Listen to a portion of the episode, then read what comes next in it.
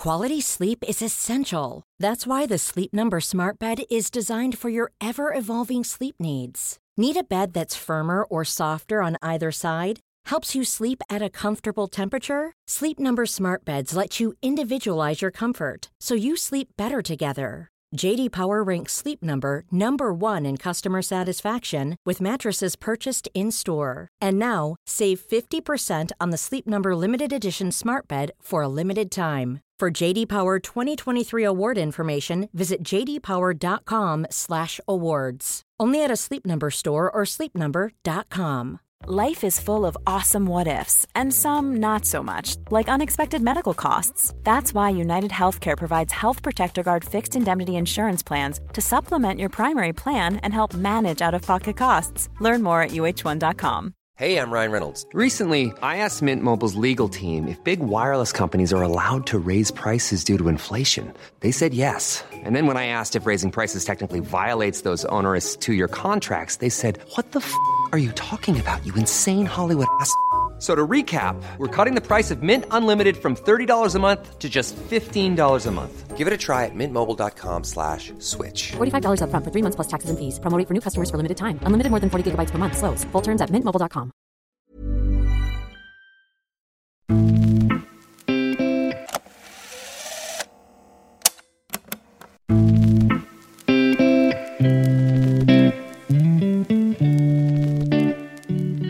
råder ingen tvekan om att detta poddavsnitt har genererat mest uppmärksamhet under de år jag har hållit igång.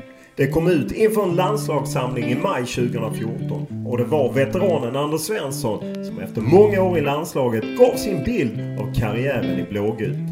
Från succén i VM 2002 till att bli utbuad av svenska supportrar under VM 2006 samt hur Erik Hamréns ledarskap fungerat i praktiken. Anders Svensson talade även om vad svensk fotboll borde göra för att bli bättre i framtiden. Avslöjade att han var nära att hamna i FC Barcelona och gick in på mycket, mycket mer under en lång intervju.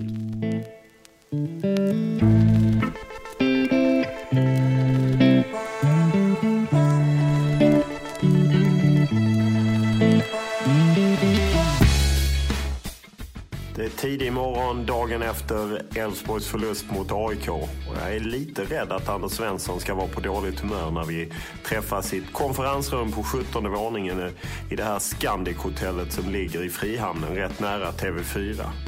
Men eh, det är faktiskt en Anders Svensson som är på rätt gott humör när han kliver in med ett par tallrikar och en kopp kaffe för han måste få i sig frukost innan han ska på massage för att ta hand om låret. Och trots förlusten mot AIK så är han ändå relativt nöjd med spelet. Det är en fascinerande förvandling som Anders Svensson gjort från eh, en rätt blyg och lite försynt ung pojke som slog igenom i allsvenskan och sedermera landslaget och då var rätt så snäll och välkammad till att eh, ha vuxit ut till en eh, sanningssägare och en eh, kul person att diskutera, inte minst då, när det gäller svensk fotboll och dess framtid. Och eh, när vi väl rullade igång eh, poddsnacket så var det som om att det aldrig tog slut. Eh, inte nog med att Anders Svenssons massör smsade gång på gång för att han skulle komma på behandling. Även jag brände ett flyg till Lund eller Skåne för att det var så intressant att snacka och det är bara för er att luta er tillbaka och åka med.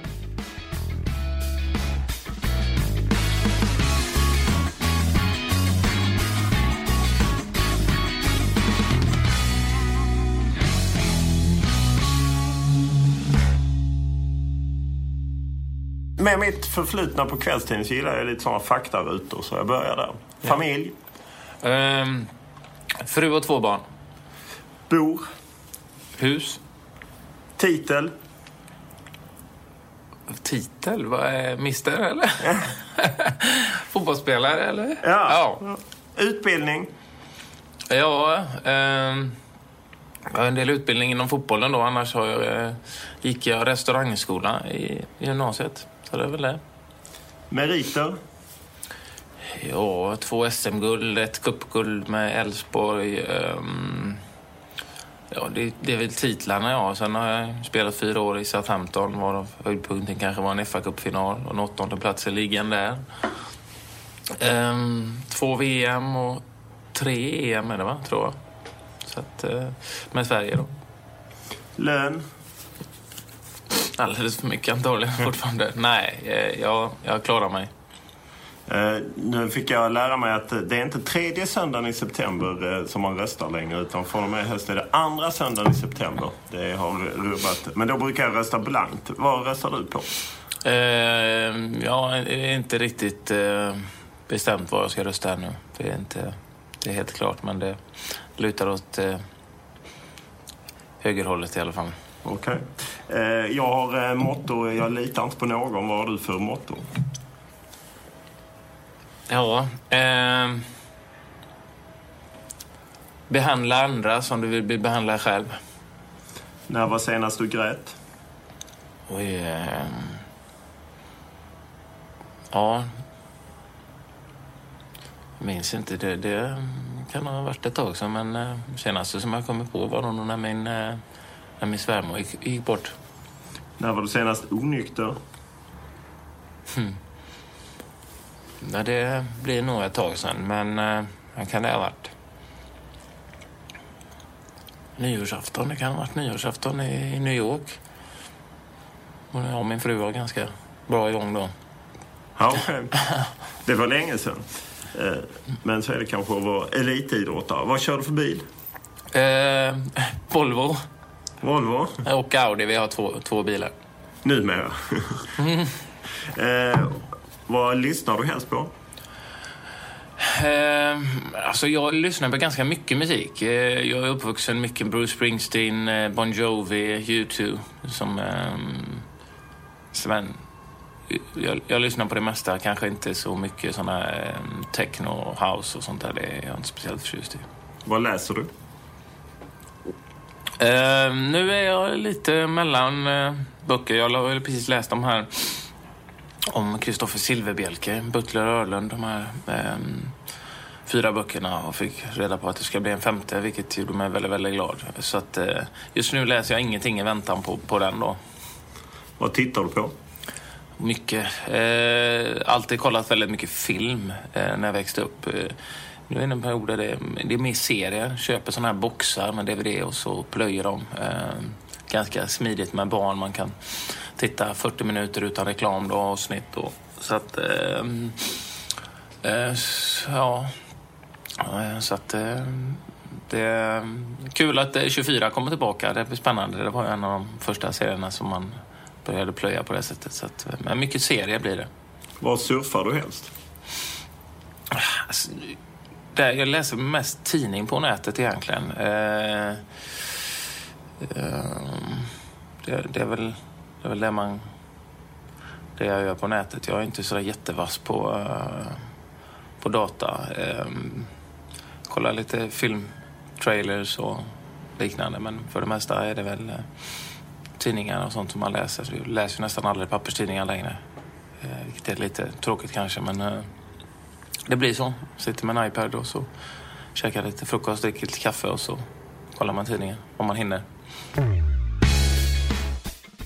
2013 var inget strålande år för eh, Elfsborg direkt. Eh, det var mycket negativa rubriker och eh, en hel del kretsade kring Anders Svensson som ju gärna tar plats. Och det är lite häftigt med folk i Sverige som vågar kliva fram och som vågar säga vad de tycker och tänker. Det behöver vi fler av och eh, Anders har verkligen eh, sina klara uppfattningar. Inte minst om vad som hände i Elfsborg under 2012 och 2013 där ju bland annat Jörgen Lennartsson, tränaren, fick sparken mitt under säsongen 2013.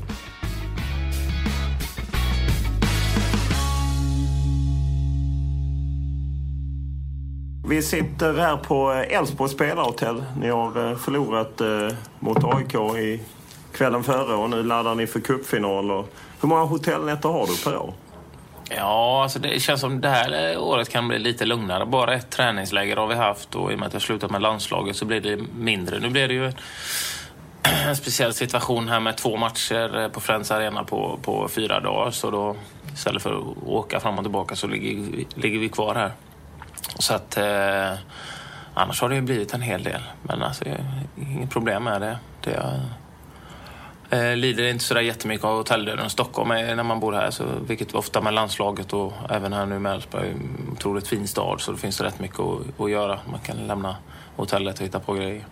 Många äldre spelare man pratar med tycker ju mål, alltså när de blir äldre, just att det är tråkigt att behöva lämna familj. Jag menar, du är nybliven pappa igen, två barn och att det är så inrutat livet. Känner du så eller är det, tycker du det är skönt? Alltså jag trivs ganska bra med livet. Eh, sen så jag tycker, tycker inte det är extremt jobbigt att åka ifrån eh, familjen, även om det är klart. Eh, framförallt så är det väl mest för min frus skull då. Jag vet nu när man är en liten till att det blir ganska tufft för henne. Sen kan jag få lite sovmorgon om inte jag tvingas upp och göra en podd på morgonen då visserligen. Men så kan det vara lite skönt att komma iväg och få, få ladda batterierna lite grann. Men, eh, så jag, jag trivs ganska bra med det här livet. Sen vet jag ju att jag inte kommer hålla på med det i all framtid heller. Hur nära var det att du inte spelade i år? Nej, det var nog inte nära. Jag eh, hade tanken att spela eh, hela tiden. Det, sen vet jag inte, de tar ut laget, men jag hade inte några önskemål om att vila, absolut inte. Nej, jag tänker mer att förra året så under våren så var det ju snack, ska jag förlänga kontraktet inte? Och till och med fansen demonstrerade, eller liksom gjorde banderoll att de ville ha dig kvar och så. Hur, hur nära var det att du inte blev kvar i Elfsborg? Nej, det var väl egentligen inte så nära. Det var lite grann missförstånd. Det var lite som när jag pratade med, med, med Jörgen eh, förra året också. Just det här med att jag har lite svårt med, med, när, när det inte är någon rak kommunikation. Alltså man, man måste kunna säga, även om det är någonting som den andra inte tycker om att höra, så accepterar man det bara man är rak och ärlig och inte snackar bakom ryggen eller hittar på några lögner. Och i det här fallet så var det sa Jörgen till mig att han Eh, visste inte om jag ville fortsätta spela och att och, om jag skulle fortsätta så var det att jag det här året antingen skulle jag fortsätta spela med Elfsborg eller så skulle jag eh, ja, jobba med Elfsborg. Och det var väldigt viktiga matcher inför Champions League-kval och allt sånt där. Och, och det hade ju räckt att han hade sagt det till mig. Liksom, det är så viktigt fokus. Kan vi sätta oss ner eh, efter eh, kvalmatchen och diskutera? Så jag sa fine, då vet jag ju ändå vad de vill. Men nu hade jag ingen aning om de ville förlänga eller inte. För det. När jag, ingen sa någonting och jag frågade och så var det väldigt otydligt fram och tillbaka. Och då tänkte jag, vill de inte att jag ska fortsätta här liksom? Så, så får jag ju titta efter andra alternativ då. Har de bara sagt det till mig, det är klart att vi vill antingen att du, precis som spelare eller som, som ledare, det är klart att du vill att du ska vara kvar i klubben. Så man kan vi sätta oss ner när det lugnar ner sig. Sommarmånaderna var ju rätt hektiska. Då hade det inte varit några problem. Var det det som gjorde att det, det skar, skar sig lite mellan er? Eller? Nej, alltså det egentligen skar sig det inte mellan oss. Jag, är, så, jag säger ju ofta vad jag tycker, framförallt när det gäller fotbollsbitar. Jag pratar med, med, med Haglund likadant egentligen. Och, även om vi var oense om en hel del saker så på något sätt så var det ju ändå utvecklande tror jag, både för honom och för mig att ha diskussioner. Jag har ju ändå en del erfarenhet och kanske eh, ja, lägger mig för mycket men lägger mig i. Men jag gör inte det för att det ska bli bekvämare och roligare för mig utan för att det ska bli bättre för laget och klubben. Det är därför jag lägger mig i och, och, och ifrågasätter. Det är inte för att jag har någonting emot dem. Och det var väl egentligen samma med Jörgen. Vi var oense om, om en hel del saker. Sättet att spela till exempel tycker inte jag passade de spelarna vi hade. Och en del övningar jag kunde. Men jag hade absolut inga problem med Jörgen överhuvudtaget. Men hade han svårt att ta att du hade de synpunkterna? För jag menar, du är ju inte vem som helst i Elfsborgs omklädningsrum heller. Nej, det kanske...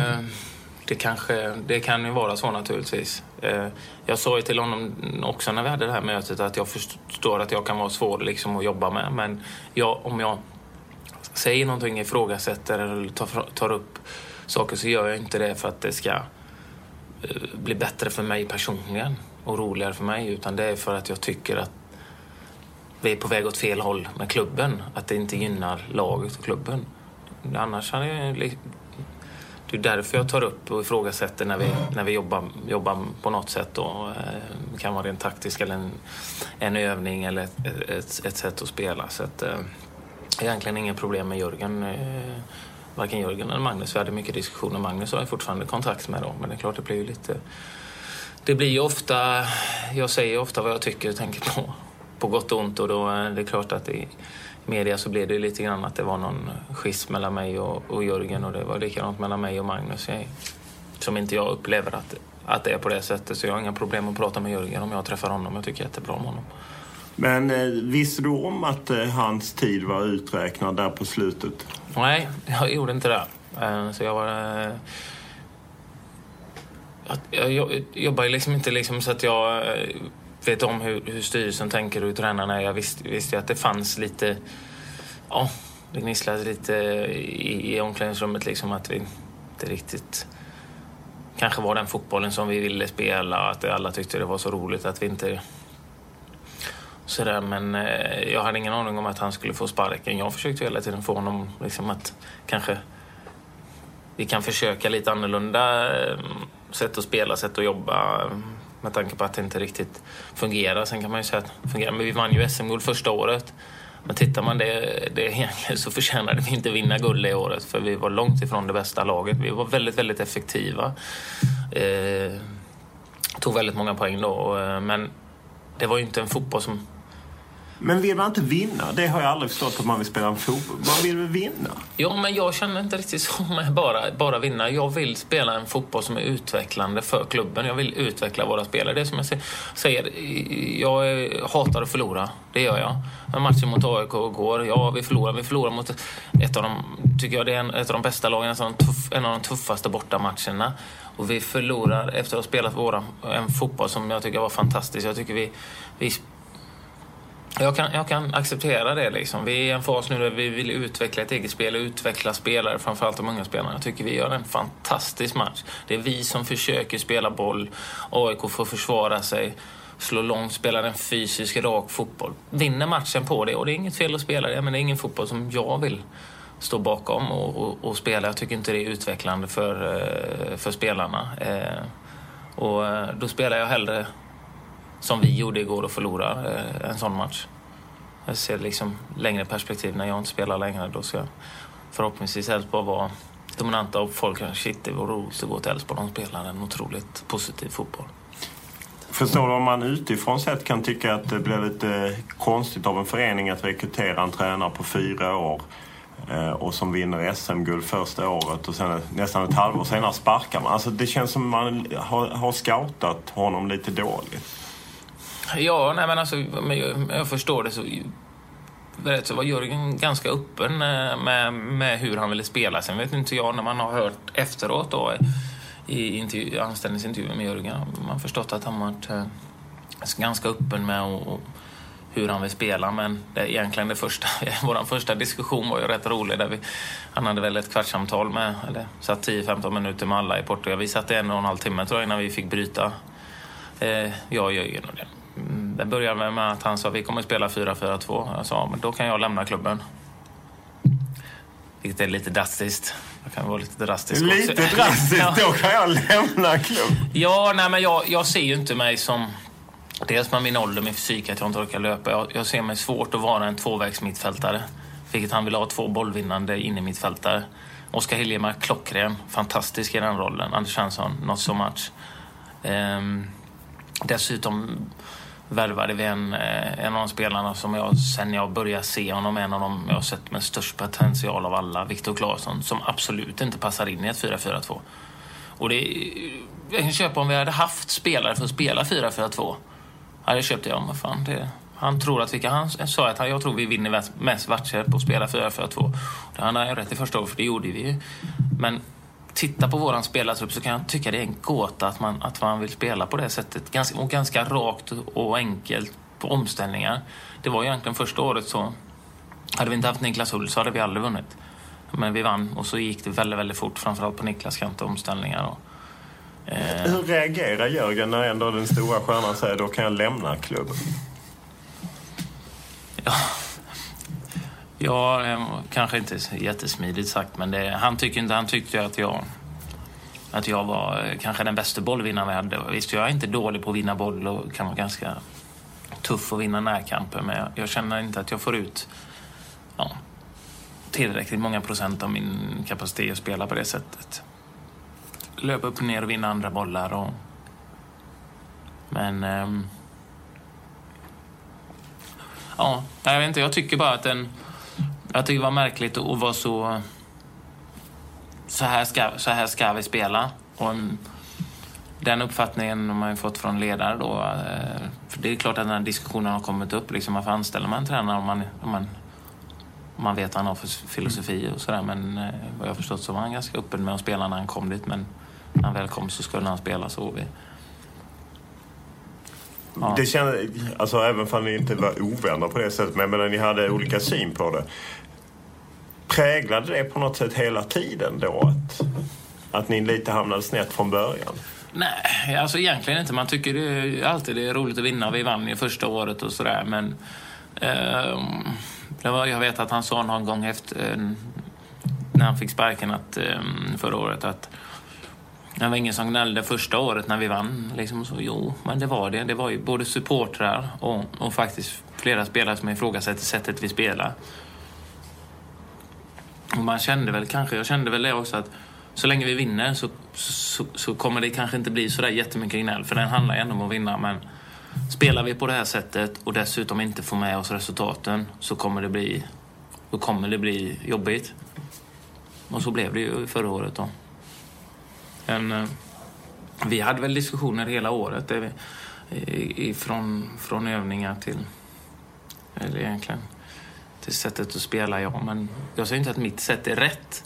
Men om man tittar, om jag är tränare och kommer in till Elfsborg med de spelarna som vi hade redan förra året och även har i år. Så känns det väldigt, väldigt märkligt att vilja spela en rak fotboll. Ja, på det här sättet. Men jag, ja, hur, hur, krävande är du att ha som spelare? Jag säkert antagligen väldigt krävande. Jag vill inte ställa till problem. Jag vill inte vara, eh, vara besvärlig. Jag har en stark vilja. Och, och men... Eh, jag, den viljan kommer fram när jag tycker att vi gör någonting som är fel. Det är då, då jag ifrågasätter liksom att är det här verkligen det bästa för oss? Varför ska vi göra det här? Och eh, det kanske är jävligt märkligt att en spelare gör. För det är ju trots att tränarna är ju min chef. Sen är det klart att jag är inte kanske inte vilken spelare som helst då när jag har varit i, om man ser till allsvenskan mått mätt då ganska, ganska stora varit i klubben i, i stort sett alla år och, och, och spelat VM, EM och massa landskamper och, och ganska hög status. Och, och återigen så säger jag inte någonting för att vara besvärlig utan jag säger ifrån när jag tycker någonting, vi är på väg åt fel håll. Eh, och då kan man vara ganska bestämd. Men det är som jag har pratat, dis diskuterat med ett sätt att spela med tränare, även med Peter som har varit med i alla år, Wettergren. Liksom. Han är ju den enda tränaren som har ändå kunnat ta en diskussion med mig och ändå få mig att tänka lite annorlunda. Och det har jag inte haft någon annan tränare som har liksom som har den kunskapen. Det är väl lite grann det, nu låter det kanske drygt men eh, det är kanske det är svår, svåra, svårt för de tränarna också som vet att jag besitter ganska mycket fotbollskunskap liksom, och har en bra fotbollshjärna.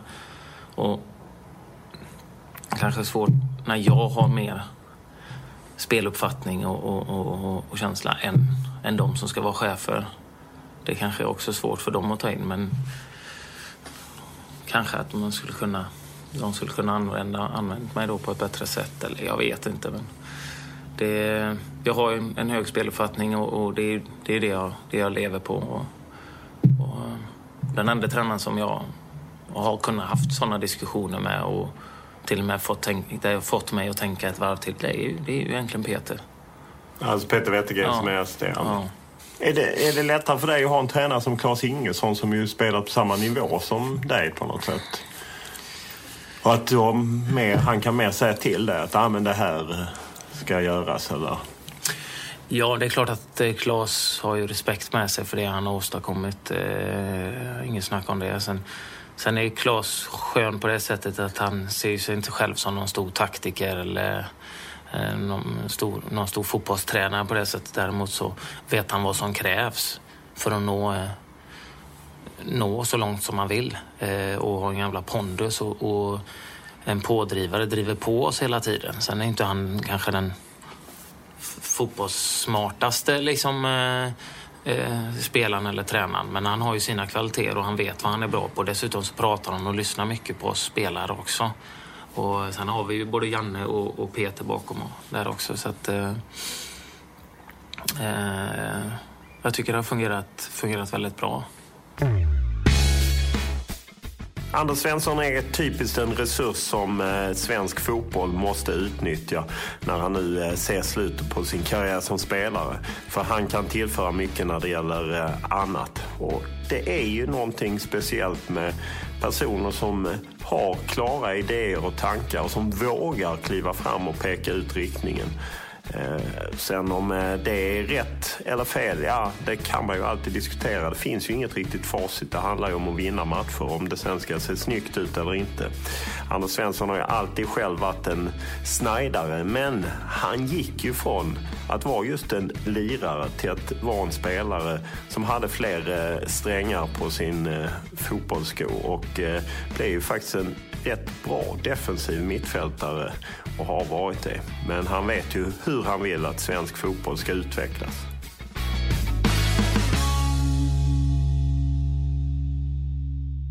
Är det sista säsongen du spelar nu? Vet du det? Nej, det vet jag inte. Mitt kontrakt, jag har ett plus ett. Så att jag, det förlängs om inte Elfsborg eller jag säger upp det i september så förlängs det ett år till. Så att... Eh, Sista september så ska ni ha jag kommer inte ihåg om det var sista september, men det kan ha varit sista september, ja. ja. Så då har de inte sagt upp det och inte jag, så, så löper det ett år till då. Vad känner du nu? Nej, så, så länge jag får vara frisk och så, så spelar jag nog eh, ett år till. Det gör jag nog gärna. Men eh, vi får se. Det är långt kvar på detta året så att vi ser hur kroppen känns. Men som det känns nu så är jag, är inte riktigt redo att sluta ännu. Är det en liten läskig tanke att, att sluta med fotboll? Ja, lite, men samtidigt så... Det blir... Det känns ändå okej. Det finns många andra saker som jag ser fram emot att få, få uppleva och prova med. Så att, eh, det känns inte... Det kommer ju kännas helt, väldigt konstigt och speciellt naturligtvis att inte få åka in och träna varje dag och, och träffa alla killarna och liksom hålla på med fotboll varje dag. Men Eh, jag har hållit på så pass länge så att jag, jag kan inte känna att just nu att jag känner någon sån panik över det. Det kan väl komma en fas när man väl slutar som blir jobbig men Jag träffade Henrik Rydström som berättade att han hade haft väldigt vånda inför och när han fick beskedet att det blev liksom ingen fortsättning i Kalmar. Hur jobbigt det var under ja, ett rätt kort tag men att han nu känner en oerhörd lättnad på ett sätt. Att han hittade ganska snabbt en ny identitet men att just vägen över var lite jobbig. det kan det säkert vara. Och det är därför jag, jag började väl planera, vilket säkert Henrik också hade. Han jobbade ju lite vid sidan beslutet också. Så att jag försöker att hitta lite olika eh, nya sätt och nya eh, eh, arbetsmöjligheter och, och, och, och saker att ta tag i. Så att det, det finns ju lite, lite i huvudet. Men som sagt, eh, vad exakt det blir, det vet jag inte. Behöver du ens jobba sett till fyra år i Premier League och eh, reella löner i Elfsborg under alla år? Han har väl kanske inte så mycket om ekonomi mer än att ha någonting att göra så man inte bara går hemma ja, och, och drar. Jag, jag klarar väl mig men eh, jag vill gärna, vill gärna ha någonting att göra och träffa folk och ganska social om mig. Liksom vill gärna ja, umgås med folk och, och, och träffa folk så att eh, det är klart att jag vill ha någonting att göra. Men jag tror inte att min fru vill ha mig att jag är hemma hela tiden heller. Hon tycker nog det är rätt skönt när jag åker bort. Då när du öppnade upp för att ja, men jag ska spela vidare oavsett om det blir Elfsborg eller här. Hur mycket ringde det i telefonen då? Alltså från andra klubbar. Shit, jag kommer inte ihåg det nu faktiskt. Jag tror inte det var så jä- jättemycket. Uh, så var det inte så att Håkan Mild låg på luren? Um, nej, nej, det, det skulle inte kännas aktuellt. Nej, jag kommer inte ihåg. Det var nog lite klubbar utomlands kanske. Men, inga storklubbar naturligtvis, men alltså lite. Fick höra på upptaktsträffen att Roar Hansen var lite sugen på och, och, att han hade sagt någonting till Jesper. Vet han. Ja. Helt still. Jesper Jansson? Ja, Jesper Jansson, förlåt. Eh, Att, de skulle höra av sig då. Liksom, att, för jag gick ju ganska tydligt ut med vad min filosofi var Ja. och vad jag tycker om svensk fotboll. Det här med att jag vill att vi ska... Jag tycker det är för många som tänker på vad vi ska göra när motståndarna har bollen. Istället för att tänka på vad vi ska själva ska göra när vi har bollen och försöka skapa någonting. Liksom. Ja, det, är helt- det, är, det är hans filosofi också. Ja. Så att eh, man tittar, Helsingborg spelade ju en helt fantastisk fotboll förra året. Eh, framförallt under våren. Så att han trodde att, att jag hade tyckt om att jobba med honom, sa han. Men det kom inte längre än så. Nej. Nej, jag hörde ingenting förra året utan vad han sa på upptaktsträffen. Om man eh, ser till att du börjar ändå närma dig slutet av din fotbollskarriär, vad vill du göra sen? Det är svårt. Jag har ju lite, lite tankar på vad jag, ska, vad jag vill göra. Alltså, all min utbildning, om man säger så, all min kunskap finns ju inom fotbollen. Så jag vill ju jobba vidare med fotboll på något sätt. Eh, jag har ju provat på att vara med i, tv och skulle gärna vilja prova mer. Eh, se om, det, om man kan göra, göra det bra. Jag anser ju mig själv vara ganska så eh, ja, bra på att liksom just med att se fotboll. Eh, liksom, eh, det är inte hjärnan hur, spelet ska styras, hur man, hur man tänker i olika situationer, hur man bör tänka i olika situationer. Men, så att, eh, kan jag få fram det på rätt sätt? Det vet jag inte. Det har varit roligt att, att försöka och få lära sig det. Så jobba lite med tv skulle vara intressant. Sen skulle jag jättegärna vilja jobba vidare med Elfsborg på något sätt. Ehm, med i, i eh, föreningen. Eh, Oavsett eh, vilket sätt vet jag inte, men jag skulle gärna vilja vara med och utveckla eh, ungdomsverksamheten och ungdomsfotbollen så att vi redan hittar en röd tråd mellan A-laget ner hela vägen ner. Så att det ska bli lättare att slussa upp unga egna produkter och se till att vi, vi tränar på liknande sätt, att vi jobbar med en, spelidé som är Elfsborgs spelidé och att vi ska få fram spelare och få fram de kvaliteter, kvaliteter som vi vill ha i våra spelare. Och de ska även finnas i yngre lagen och att vi ska jobba efter med, med ett sådant sätt att spela. Ehm, jag ska inte säga att jag är jätteinsatt och, och ehm, följer alla ungdomslagen nu. Det har ju gått väldigt bra för ungdomslagen men jag kan ju inte avgöra om vi spelar på, på, samma, på samma sätt. Och, men eh, på något sätt vara delaktig i kanske... Så det är inte en typ att bli huvudtränare för Elfsborg? Jag tror jag får leta efter en ny fru då. Det är jag inte beredd att göra. Så att eh, just det här med att ta hand om ett eget lag, det kräver ju att du måste vara med på alla matcher, alla träningsläger, all trä liksom. Eh, och eh, nu har jag ju trots allt haft en, en framgångsrik karriär och Eh, en ganska stabil ekonomi och då skulle jag vilja ha möjligheten att jobba så mycket som jag vill jobba och med det jag vill jobba. Och eh, vill jag vara ledig fyra veckor på sommaren för att vi ska åka iväg på semester så vill jag kunna vara det. Så att det gäller ju att hitta något jobb som, som det funkar. Så att, eh, att mixa lite, kanske jobba lite med, med tv har varit, varit spännande tycker jag. Och även jobbat med Elfsborg. Kanske det blir att man hjälper till eh, med, med scouting eller någonting. Det, vi har haft lite lösa diskussioner bara, men inget konkret. Sådär. Hur eh, ser du på svensk fotbolls framtid just med tanke på att du vill jobba med ungdomar och spelarutveckling? Ja, nej, men jag tycker fortfarande att vi är, det är för få, enligt mig, för få som eh,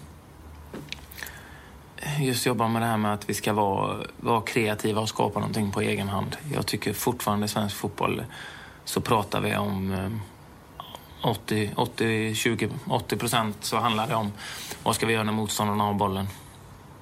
Istället för att utveckla oss i sättet att eh, Liksom, eh, vi jobbar liksom, hur ska vi försvara oss? Vad ska vi, vilka positioner ska vi ha? Hur ska vi, när motståndarna har bollen? Men tyvärr vända på det, tvärtom. Jobba med hur ska vi göra när vi, när vi har bollen för att skapa möjligheter? Hur ska vi löpa? Hur ska vi förflytta oss?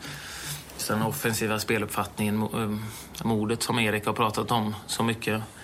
Eh, kanske inte alltid visat, men eh, just att att våga spela, ja. Det är som, som igår, mot, vi spelar mot AIK. Vi tappar bollen några gånger i första halvlek och AIK får, får jätteomställningar. Det blir inget mål på dem.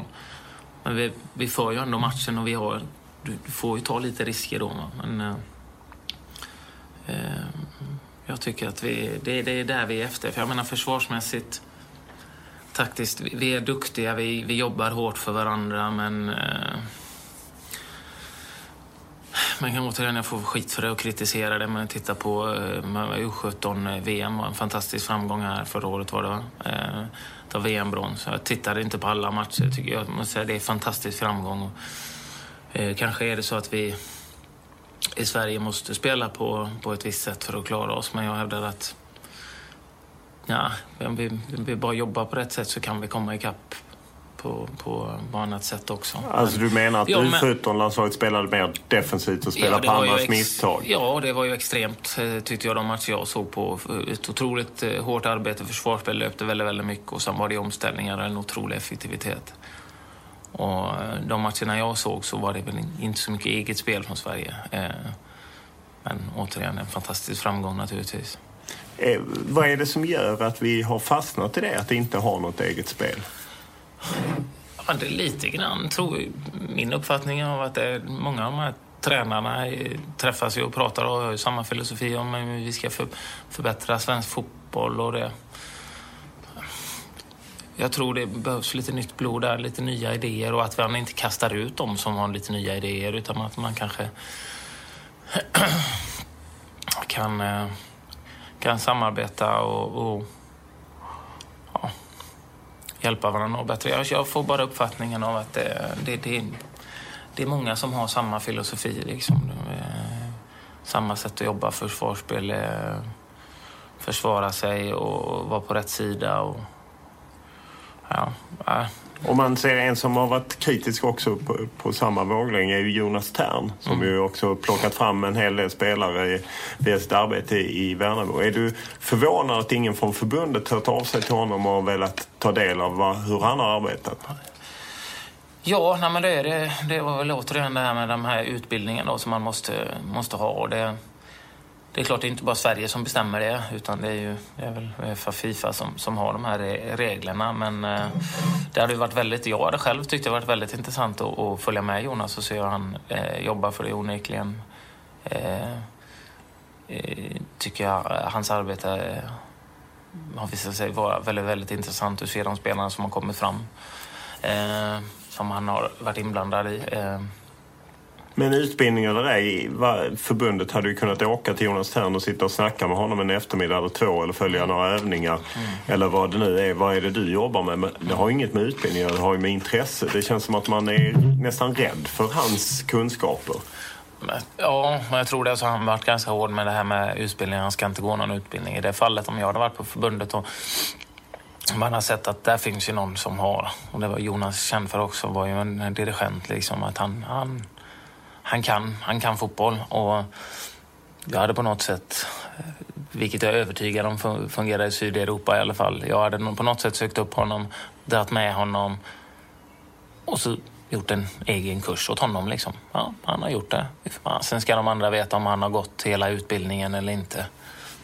Det, och så hade jag som du, samlat information men också fått med honom ombord det är klart att du ska jobba för att utveckla svensk fotboll, hela svensk fotboll, inte bara din egna bit. Och vi, eh, vi är med dig och, vi, och tar med några instruktörer och så kan vi sitta och köta det på kvällen och säga att ja, nu har vi gjort, eh, nu har vi gjort den eh, delen av utbildningen. Jaha.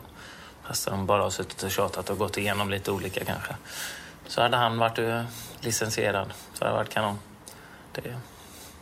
Varför tror du fotbollen är så konservativ? Eller varför, precis som du uttrycker, att det är liksom väldigt många tränare är stöpta i samma form och på ett sätt har gått samma utbildningar. Många med bakgrund på GH exempelvis. Både Lasse Lagerbäck och Erik Hamrén och u kaptenen Håkan Eriksson och har ju gått alla den vägen.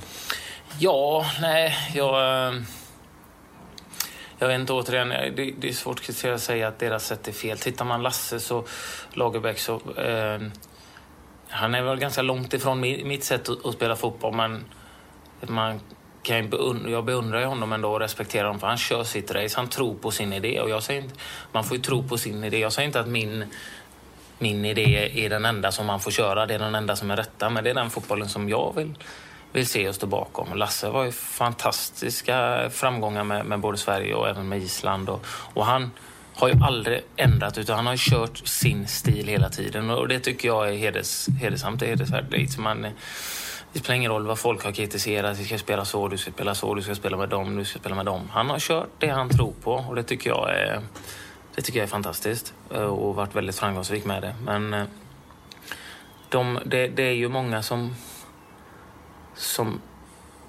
är åt det hållet, det destruktiva hållet tycker jag. Och det är väl inget fel.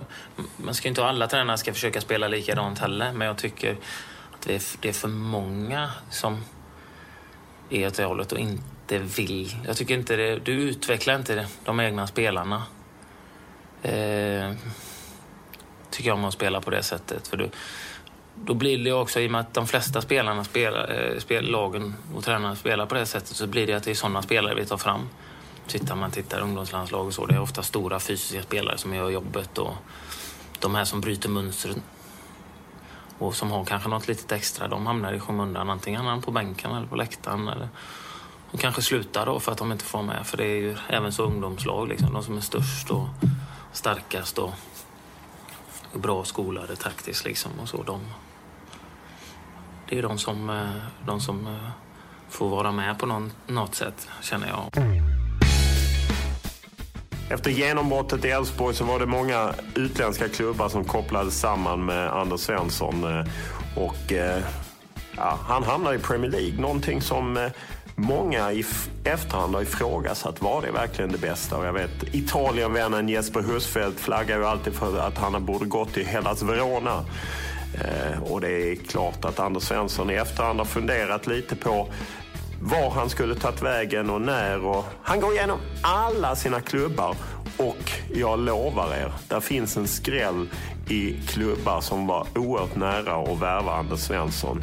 Ja, ni kommer knappt tro det, för det gör knappt Anders själv. Men eh, det sprack i sista stund, men det var nära.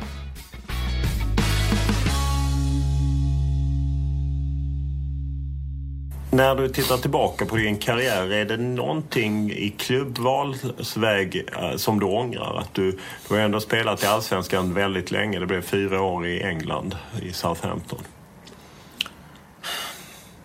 Nej, det är klart att ibland man kan fundera. Dels när jag... Jag kan vara ganska impulsiv av mig. När jag väl bestämde mig för att lämna Southampton, när det var som mest kaotiskt där sista halvåret, så så kunde jag väl ha varit lite mer kylig kanske. Jag hade en del eh, andra anbud utifrån men eh, jag vet att jag resonerar som att jag var, var 29 va? Eh, och mm, tänkte nog inte att jag skulle hålla på så här länge då.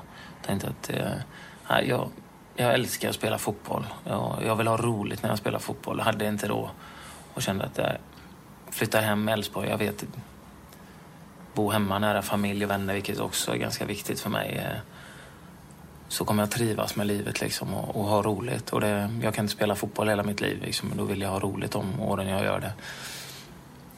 Eh, där kan jag ha varit lite mer kylig, för jag skrev på ganska tidigt på våren där för Elfsborg. Jag hade väntat lite grann, i och med att utländska klubbar de väntar ju lite grann och ser vilka spelare som försvinner och vad de behöver ta in. Så att, eh, men det, det, är inte säkert att det hade blivit någon succé ändå. Så att, eh. Sen har det väl varit det enda som jag var riktigt sugen på, riktigt nära, det var väl och, när Hasse Backe var i New York då, för några år sedan.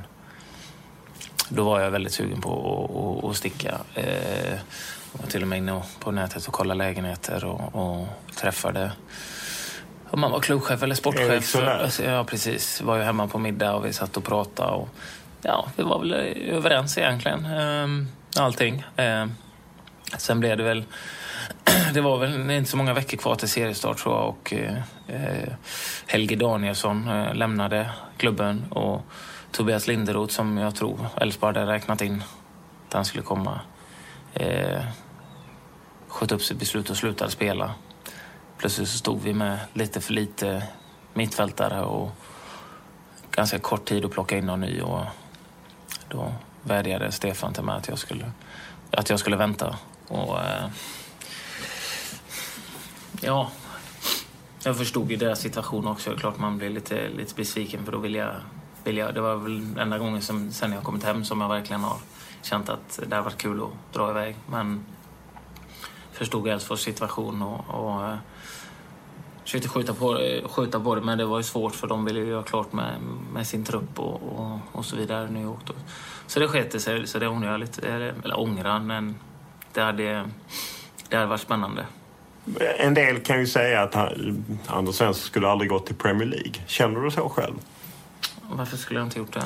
Jag vet Lasse Lagerbäck sa det någon gång att äh, spelstilen kanske inte passade Southampton och så men det är det, som jag i efterhand kan uppleva så är det lite klyschigt för att jag menar, ni hade ju rätt mycket framgångar i Southampton för att vara ett så litet lag. Just för FA Cup-final och åttonde plats. Och... Ja, jag hyllar ju Southampton nu för de går så bra. De, de, de kom väl 7-8 någonstans, 8 tror jag. Och det var vad vi kom och fa Cup-final så vi hade ju rätt bra framgångar då med. Eh, när jag var där. Eh, fick ju också höra att jag inte spelade så mycket när jag var där. Eh, när jag flyttade hem så var jag topp top på topp fem av dem som hade spelat mest matcher under fyra år. Så att, eh, det är också bullshit. Eh, så att, nej, jag, jag, tycker det var ganska bra för jag lärde mig ganska mycket den fotbollen.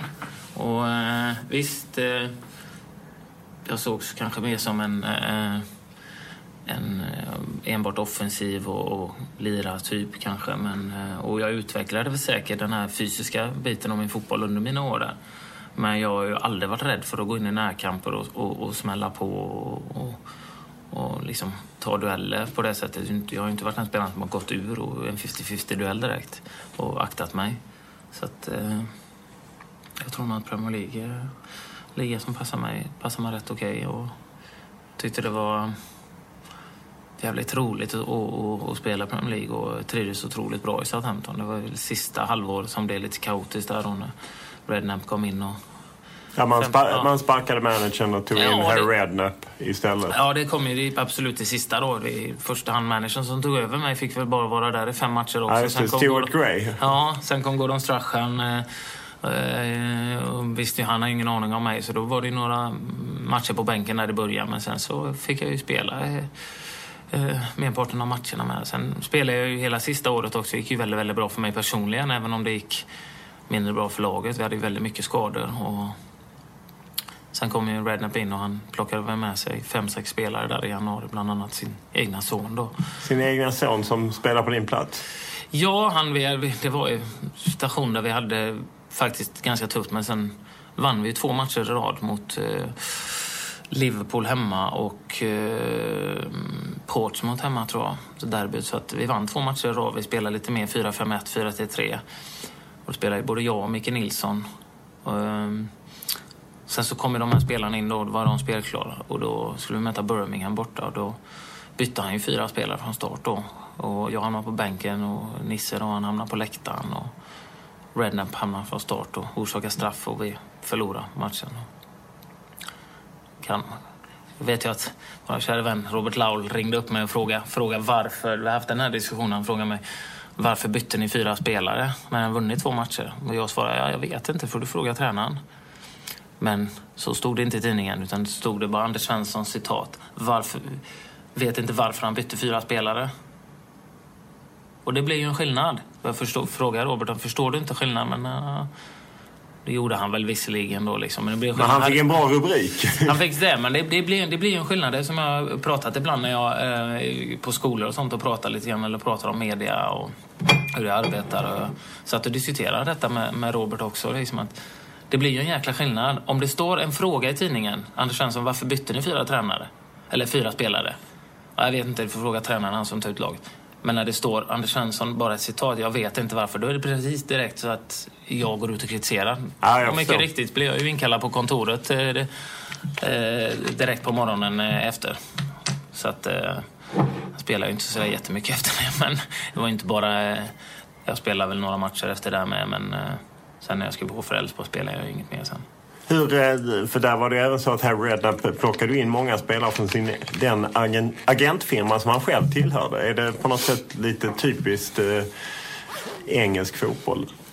Ja, man hade ju hört, hört, hört om det och eh, det är klart att de, de spelarna han plockade in, de spelade ju. Det var ju inget snack om det. Eh, sen om, om eh, det var jag tyckte det var rätt så bra spelare de tog in. Eh, så att eh, hans son, fantastisk person, bra spelare. Sen hade han ju problem med sina knän och var väl egentligen slut på den nivån kändes det som. Men, eh, han plockade in några spelare till och de fick spela och de gjorde det, gjorde det helt okej. Okay. Alltså det var inga dåliga spelare han plockade in men de spelade ju oavsett.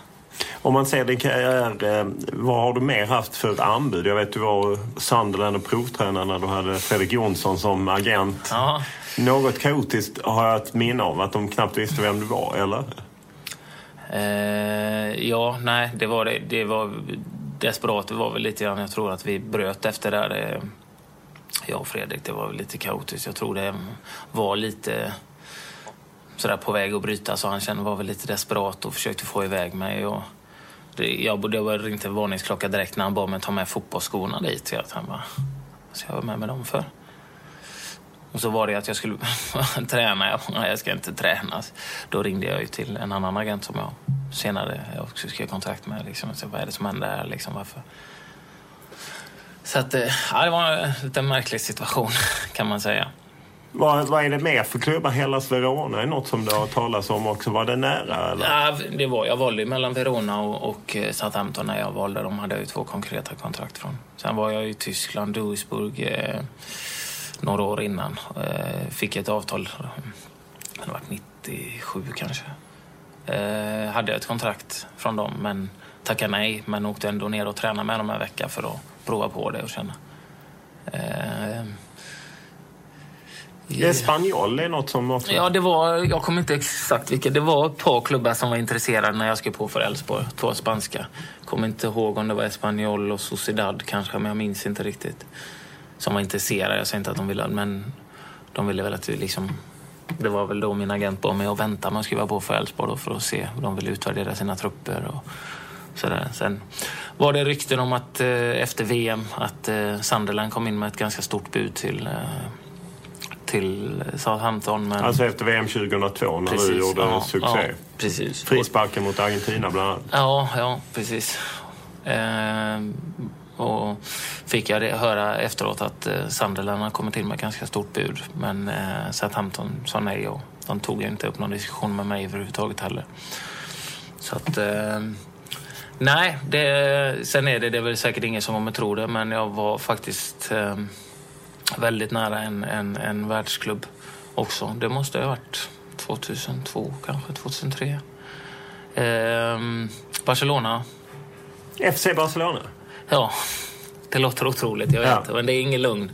Utan eh, de hade, det var i alla fall att de åkte på ett par rejäla knäskador på sina mittfältare.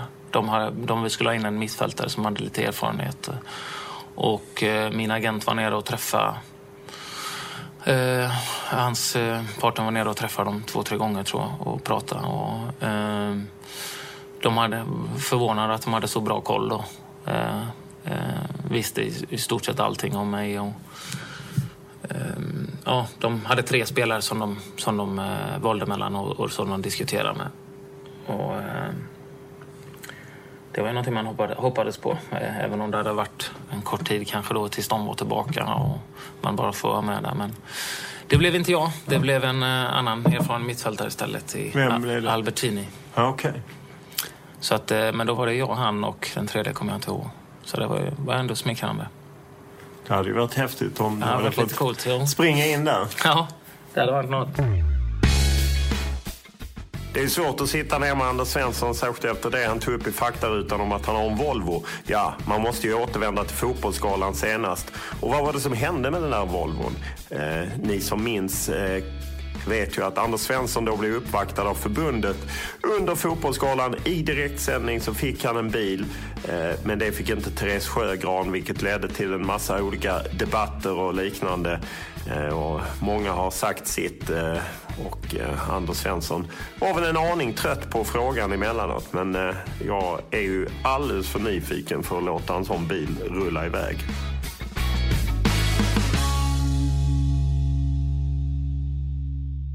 På eh, fotbollsskalan senast eh, så fick du ju en bil och det blev en jädra turbulens kring den bilen. Jag vet att du skyller lite på oss som sitter här på andra sidan media att vi pumpade upp det. Hur, hur upplevde du det hela? Det blev lite så ogenomtänkt och, och konstlat. Eh, jag kan uppskatta att man gör någonting, en gest för, eh, för spelare som har slagit rekord eller som har gjort eh, då för att på något sätt tacka av, även om inte jag hade slutat spela då så, eh, så tycker jag väl ändå det är fint att, att, eh, uppmärksamma på något sätt. Men det blev, det blev inte riktigt bra. Det blev det inte. Hur jobbigt var det för dig just att du som är på något sätt helt oskyldig men ändå var det du som figurerade på något sätt? Ja, alltså jag... Det är klart att när folk ringde och frågade om det, tjatade om det hela tiden, journalister skulle ringa och prata och ställa frågor om det hela tiden, så det är klart det blir alltid irriterande att svara på samma frågor hela tiden och diskutera. Men du ringde Pia Sundhage efter något uttalande kring eh, resurser? Ja, nej, men det, blir, det blir lite grann så här, man, när man är trött och så, här, så tänker man inte orka så kanske man säger man någonting som kan tolkas fel och det, det missar ju inte någon journalist om man säger någonting fel. Så att jag, sen så, jag ringde och hade ett rätt långt snack, snack med Pia faktiskt. Eh, om framförallt just att det, det, det, är inte bra för svensk fotboll, varken här eller damfotboll, att det, att det eh, fightas och bråkar och är emot varandra. Vi borde istället samarbeta för att hjälpa varandra eh, och jobba tillsammans istället för mot varandra. Så att, eh, och dels att prata med varandra istället om varandra i media. Liksom. Så det var jättebra, jättebra samtal. Det kändes bra också. Men jag hade haft något uttalande som inte var så genomtänkt. Och förklara mig, be om ursäkt för det och liksom förklara lite grann att naturligtvis. Det var, det var ju väldigt, väldigt, till slut tappar man ju tålamod. Och så, precis så som journalister vill att man ska göra. Så då kommer det ju någon liten groda liksom som man kan använda. Då. Det kan säga en del om hur trött Anders Svensson är på bilfrågor att han mitt i svaret byter fil, för att vara lite göteborgsk, och går in på fotbollsplanerna i Sverige. Och där har han ett par sanningens ord att säga.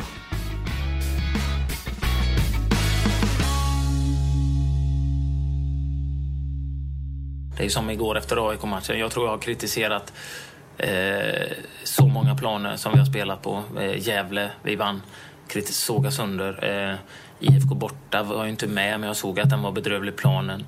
Eh, Falkenberg borta, fruktansvärt dålig. Det här är matcher som vi har vunnit och, och sådär. Igår förlorade vi, återigen kritiserar plan. Även om det var en av de bästa planerna vi har spelat på, så tycker jag ändå att vi måste jobba direkt. Då står det, efter en förlust. Jag skyller på planen. Det är, det, det är liksom... Det, är, det stod ingenting. Jag slaktade Falkenbergs plan efter fotknölarna. stod inte någonstans. Ingenting. Men det är klart att det, om vi går in, nu hoppar jag lite, men när vi går in på det här med planer. Det är ju klart att planerna inte ska vara så bra. Det viktigaste är däremot, det absolut viktigaste för svensk fotbolls framtid, det är att vi går ut i nummerordning när vi går ut. Det är viktigare. Sen får planerna se ut precis hur fan de vill. Det, det gör mig irriterad alltså. Och då, Vem är det som följer upp att ni går i nummerordning? Nej, men det var ett jäkla liv här för några år sedan. Ja, ni måste gå ut i nummerordning. Liksom, ja, ja, men plan kan se ut hur fan som helst. Det är, inte, det är inte viktigt. Och så ska vi utveckla. Det är klart att vi får fram destruktiv eh, fotboll och, och, stora fysiska starka spelare som kan löpa mycket och vinna andra bollar när vi, när vi har planer som bara tillåter sånt spel. Vem framför du detta till? Till alla. Jag gnäller till alla, till er och till er Mm, ja, men jag har ju legat på som fan. Vi måste göra någonting med, med fotbollsplanerna i Sverige. Det var ju något... skapades ju någon sån här grupp för ett par år sedan. Och det handlar inte bara om gräsplaner, absolut inte. Det finns så många konstgräsplaner som är så bedrövligt dåliga. Där ska man ju vara ännu hårdare. Men alltså, vad, vad är det? Alltså, du kan, jag åker till Falkenberg och det går, går inte att rulla bollen. Nej, och sen, och sen så, kommer, så kommer de, men det är, det är samma för båda lagen. Jaha, det är det. Så om du har ett lag som har eh, tio spelare som är extremt fysiska, som är, som är i snittlängd 1,90 och som vill bonka eh, långt och vinna andra bollar. Och sen har du ett lag där snittlängden är 1,70 och de vill ha ett snabbt kombinationsspel. Vilket är fullständigt omöjligt att bedriva på en åker. Vilka, är, det samma, är det samma förutsättningar för båda då? Nej, det är det inte. En, bra, en plan ska tillåta dig att bedriva din spelidé oavsett om det är rakt och enkelt eller om det är ett kombinationsspel med kortpassningsspel och stor rörelse. Då har du en godkänd fotbollsplan. Ja, men här kan man väl spela fotboll? Ja, men det studsar jag på. Men det är samma för båda lagen. Jaha. Är det Henke som vill ha en sån risig plan? Alltså? Det tror jag inte. Jag pratade lite med Falkenberg-spelarna. Det är klart att de inte var nöjda heller. Och det är lägre divisionlag där Falkenberg som spelar på plan också. Men jag menar, men e- elitnivå vi ska ta fram, Nej, ta, ta fram och, och vi ska närma oss Europa. Ja, men då kanske vi ska skita i om vi går ut i nummerordning och se till att vi har så bra planer som möjligt. Hade jag varit... Jag hade inte tillåtit spel på den planen. Om jag hade varit... Eh, men då är det ju någon som sitter där som aldrig har spelat fotboll själv antagligen. Ja, ja men studsa. här rullar det. Ja, ja, studsa lite. Ja, men det är lugnt. Här kan vi spela. Puh. Ja. Mom deserves the best, and there's no better place to shop for Mother's Day than Whole Foods Market. They're your destination for unbeatable savings, from premium gifts to show-stopping flowers and irresistible desserts. Start by saving 33% with Prime on all body care and candles. Then get a 15-stem bunch of tulips for just $9.99 each with Prime. Round out Mom's menu with festive rosé, irresistible berry chantilly cake, and more special treats. Come celebrate Mother's Day at Whole Foods Market. When you're ready to pop the question, the last thing you want to do is second guess the ring. At Bluenile.com, you can design a one of a kind ring with the ease and convenience of shopping online. Choose your diamond and setting. When you find the one, you'll get it delivered right to your door. Go to Bluenile.com and use promo code LISTEN to get $50 off your purchase of $500 or more. That's code LISTEN at Bluenile.com for $50 off your purchase. Bluenile.com code LISTEN. Millions of people have lost weight with personalized plans from Noom, like Evan, who can't stand salads and still lost 50 pounds. Salads, generally, for most people, are the easy button, right? For me, that wasn't an option. I never really was a salad guy. That's just not who I am. But Noom worked for me. Get your personalized plan today at Noom.com. Real Noom user compensated to provide their story. In four weeks, the typical Noom user can expect to lose one to two pounds per week. Individual results may vary. Fördelen med en podd är att det finns utrymme så därför styr jag tillbaka Anders Svensson eh, till rätt fil efter han har eh, sträckt upp en del planskötare och eh, matchinspektörer och allt vad de nu heter. Och vi vill ju helt enkelt veta lite mer om bilen. Kör han bilen? Och vem betalar? Och ja, det är ju sådana viktiga frågor för mig att söka svar på. Och det gör jag Anders artigt men snällt tvingas tillbaka till ett ämne han nog gärna hade släppt.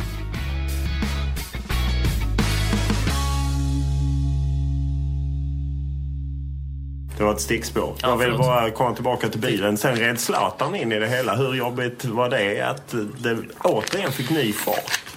Ja. Man ser på det att du tycker till och med det är jobbigt att prata om det nu. Ja, börjar byta ämne. Ja.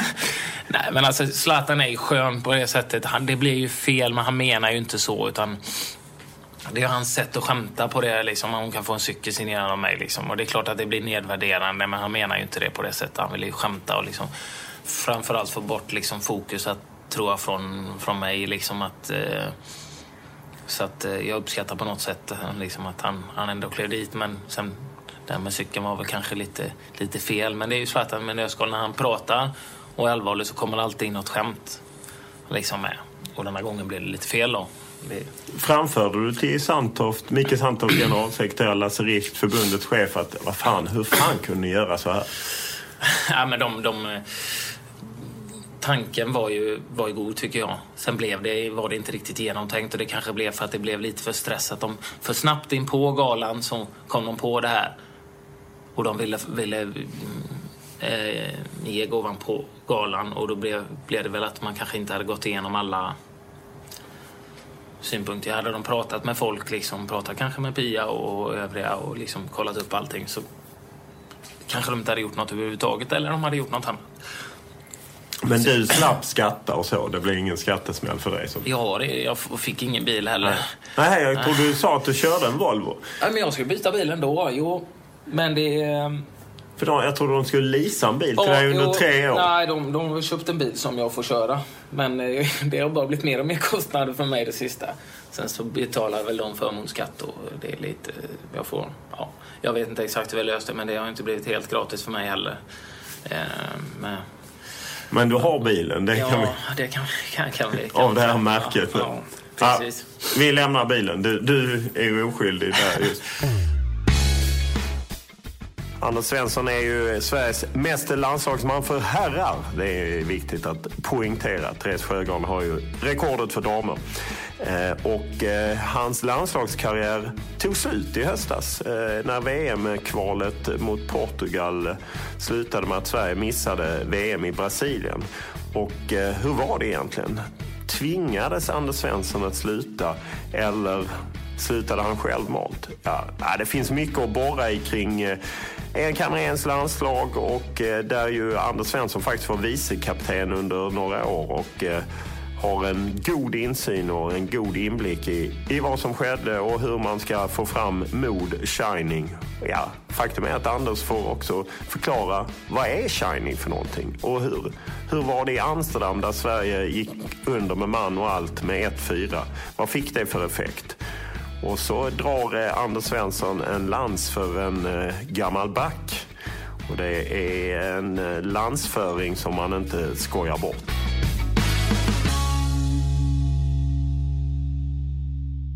Om vi går tillbaka till det mer aktuella landslaget. Hur tungt var det för dig när du på något sätt väl anade att Portugal-förlusten skulle bli slutet? Ja. Och Sverige därmed missade VM? Jag ju inte så mycket på det. Så då var jag mest besviken över att vi inte gick till VM. Att inte jag och alla spelarna och även hela Sverige får uppleva ett, ett VM till här. Att vi missar ett VM igen. Så jag var mest besviken över det. Jag tänkte inte så mycket på min egna framtid, liksom att eh, det var sista matchen. Det blev väl inte, inte klart förrän eh, några veckor efter det. Så att, eh, eh eh så att, jag var mest besviken över att vi missade VM. Då. Var det ditt beslut att sluta i landslaget eller var det Erik som sa att... För jag fick en känsla av att det var Erik som på något sätt bestämde att nu stänger jag den dörren. Ja, det är väl ingen det, det, det att ljuga heller, även om jag... På, ja, det, det fanns inte så många val för mig. Det, jag har jävligt svårt att sluta själv. Jag tycker det är så jäkla roligt. Jag tror inte jag trivs så bra socialt i landslaget någon gång som jag har gjort det senaste tiden. Eh, otroligt roligt att träffa alla jag kommer till samlingarna. Inspirerande också för, för mig och motiverande att få träna med de här spelarna som är så jäkla duktiga varje, varje, varje samling. Liksom. Och eh, jag har inga problem med att sitta vid sidan och pusha de andra med tanke på att jag är i den fasen jag är. Så att eh, jag hade, hade Erik sagt att han hade... Det var som jag sa till honom när han ringde. Det finns ju två alternativ. Eh, antingen, det mest troliga är väl liksom att du du vill satsa på nya, unga, nya spelare och bygga någonting för framtiden. För det är, det är nio månader till, eh, till nästa tävlingsmatch och, och eh, två år till nästa mästerskap. Och det andra är att du säger att du, du tycker att jag är en sån bra person, bra ledare, bra person att ha i gruppen och att jag har ändå en del kvaliteter som ingen annan har. Och att ovärderlig i gruppen liksom som, inte mentor, men som person och, och, att du vill att jag ska fortsätta eh, så länge liksom håll, håller kvaliteten och vara med där och tillföra, tillföra någonting. Mm, jag hörde vad Erik och jag sa det bara, ja, jag, jag, hör, jag hör på dig att alternativ ett är det. Ja, jag hade ju tänkt att spela in lite nya uh, unga spelare här nu och så Ja, och jag, det, det, köper jag med. Och, uh, vi hade pratat innan om det, Erik också. tyckte att, liksom, att jag skulle få sluta, sluta själv och det, det kändes, jag kände ändå att jag gjorde en del bra inhopp och, och matcher på sista hösten. Och det är kanske bättre att, att sluta när man eh, ändå blir ihågkommen. Fan, ja, även folk som kanske inte gillar mig överhuvudtaget tycker jag men han var ändå, ändå okej. Okay. Han gjorde några bra matcher på slutet med det. Liksom. Det var en okej okay spelare. Att sluta på det sättet är nog kanske fortsätta ett år till och, och spela 5-10 minuter var fjärde, femte landskamp eller och sådär och bara tycker, ah, vad fan, fortsätter han, fort, är han kvar fortfarande? Det blir patetiskt liksom. Nu slutar jag ändå lite med heden i behåll kanske kan man säga. Så att, men det var väl inte riktigt mitt beslut i grunden utan det var väl efter ett samtal med Erik kan man säga. Eh, om man ser då till EM 2012 eh, så valde Erik att eh, inleda EM med dig på bänken och sen så kom du tillbaka och spelade två matcher för start och gjorde väldigt bra. Sen när han började VM-kvalet där så var du tillbaka på bänken och eh, mer som en inhoppare eh, och körde dig så stora delar av kvalet tills det verkligen var kniven på strupen då du fick starta tre matcher och Sverige vann de tre ödesmatcherna. Irland, Kazakstan, Österrike. Du gjorde bland annat mål i Irland. Och sen när det skulle avgöras mot Portugal så satt du på bänken igen. Mm. Ja. Ja, det... Eh, som sagt, det är så många duktiga spelare. Ja, fast om vi skippar jo, jo. Nej, men det är klart att man vill alltid spela när man är med. Sen, jo, men är sen... du inte förvånad? Här fanns ju ändå resultat att backa upp det på något sätt. Att, att när du kom in så blev det resultat.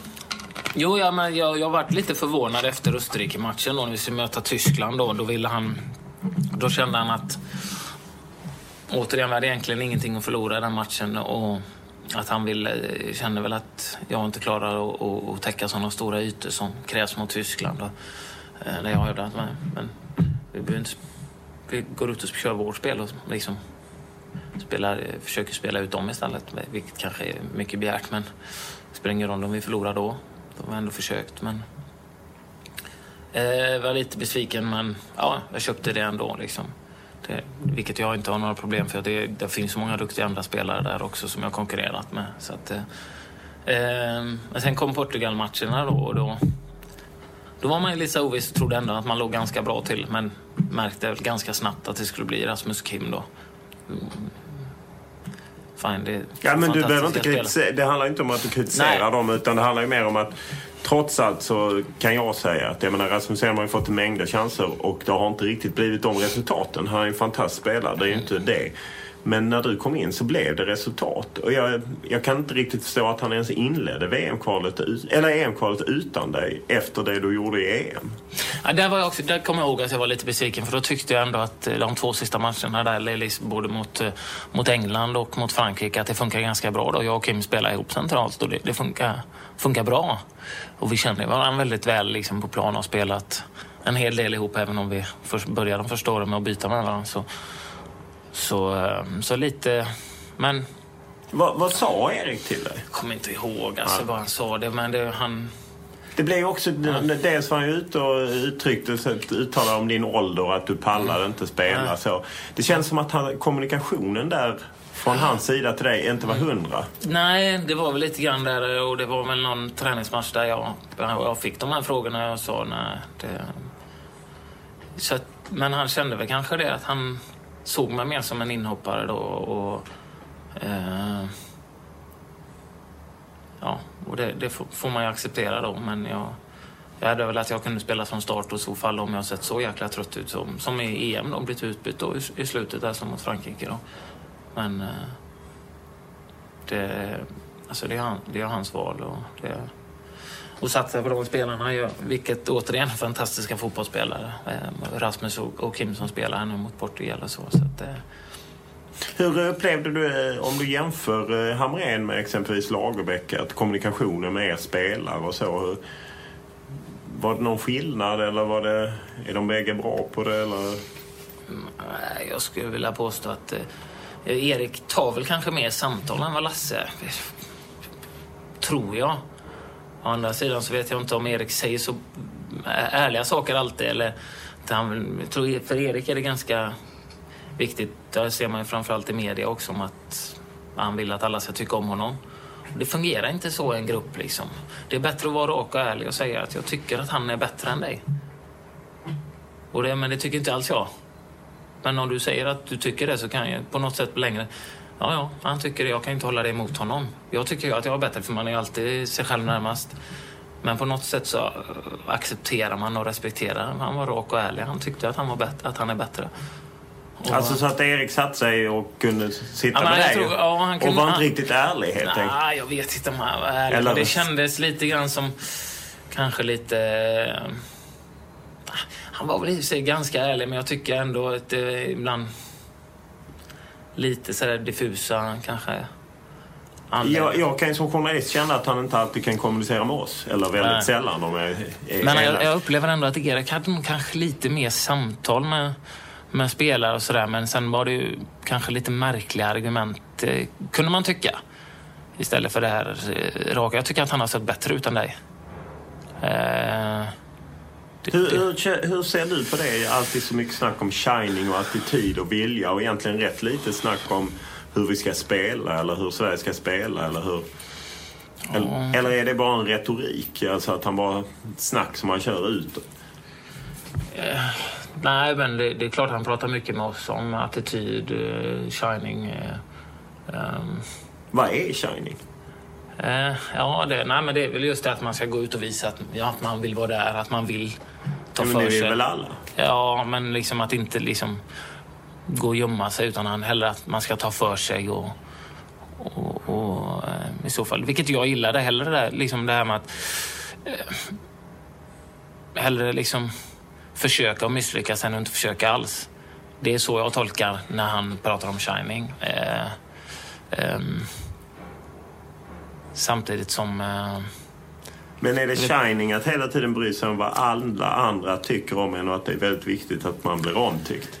Nej, men jag tror det, det är lite svår, svår situation också. Det är ju, Erik kom ju in, tyckte jag, med en väldig energi och ville förändra och ville visa mod och vilket jag tyckte var till en början. Liksom, det här att vi måste våga spela, vi måste försöka mer och mer. Sen blev det en jävla smäll där mot Holland borta och, och efter det så tycker jag att det här eh, entusiastiska nya som Erik kom in med, det försvann mer och mer. Det blev lite mer här att vi får inte göra sådana misstag, vi blir straffade. Och ja, det blev i den matchen. Man blir inte alltid det, men tittar man på matchen mot Holland så hade vi ganska mycket spel, e-, eget spel. Vi hade, vi vågade spela till varandra. Vi, på bortaplan mot Holland, vi skapade en del möjligheter. Och, Eh, vi förlorade med 4-1. Det går inte att säga att det, vi, vi mm, blev överkörda, men vi, väl, jag tycker inte vi blev överkörda. För vi, visst, det var en, en, en bit i början av andra halvlek där då som eh, som, som inte är bra. Men sen så vi tycker jag ändå vi försöker spela och man kunde sett det liksom, redan på förhand så var ju Holland solklara favoriter i gruppen. Vi kunde fortsatt på det men istället blev det lite mer att eh, ah, lite försiktigt. Det handlar mer om hur vi ska försvara oss och det har blivit mer och mer genom genomgångar och samlingar att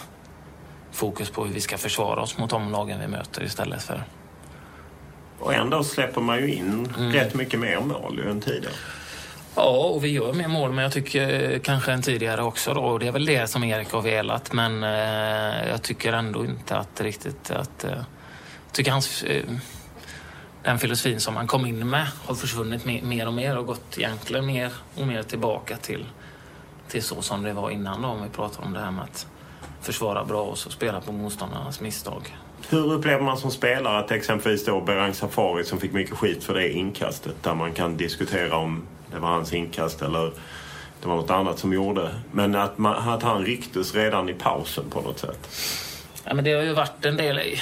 Alltså det, det är återigen det, det att man kritiserar Erik, men det, det är klart att han har gjort misstag precis som vi eh, spelare har gjort massa misstag. Då. Jag kan väl tycka att det största, största felet liksom på, på ett sånt sätt som har gjort det är väl egentligen Oscar Wendt tycker jag. Eh, det var ju också media som, som påverkade det mycket borta mot eh, Ungern, eh, Ungern eh, där vi gör en väldigt dålig match. Eh, Oskar får en boll på armen och sen orsakar han straff. Jo, men vad fan, bollen studsar ju upp på handen. Det är ju sånt som händer liksom.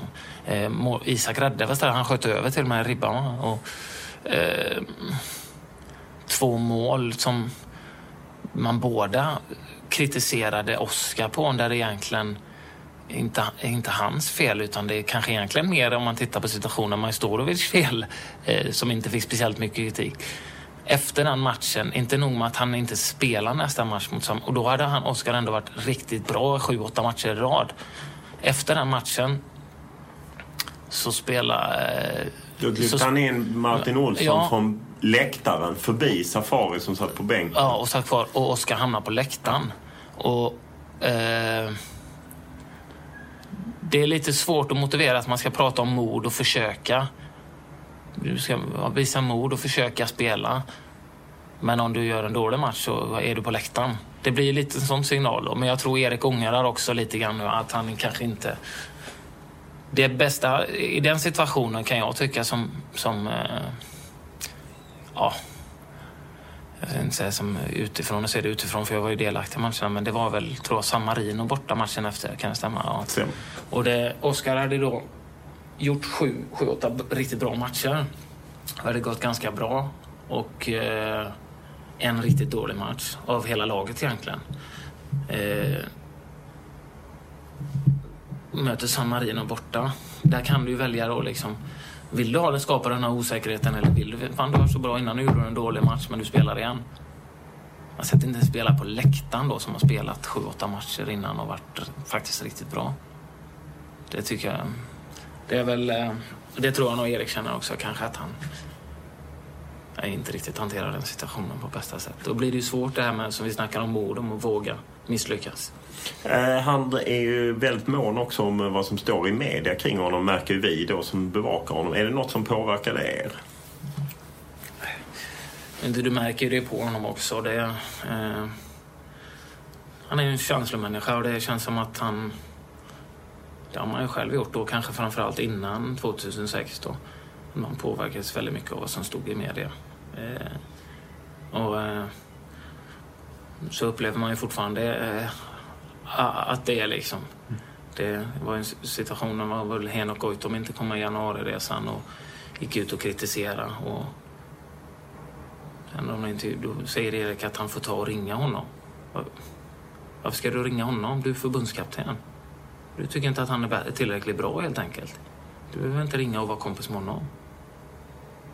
Tycker det är kanske inte så smart att gå att gå ut kanske och, och såga även om alla har rätt att säga vad de tycker. Då. Men Erik behöver ju definitivt inte liksom ringa honom och få honom att förklara sig.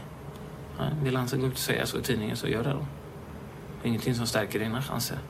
Men jag, han, borde inte bry sig om vad han säger utan det är vad han presterar på plan. Liksom.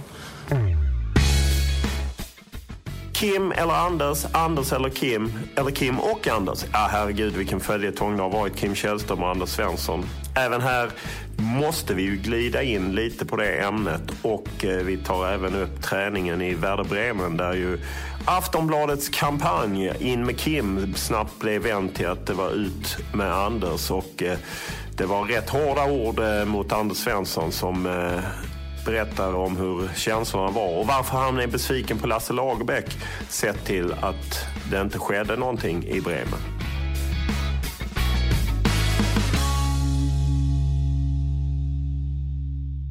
Om vi går till landslaget så Ja, men du har haft en otroligt lång eh, karriär i landslaget och eh, det känns som att du länge under Söderberg och Lagerbäck inte alltid var given så att säga. Det var mycket du och...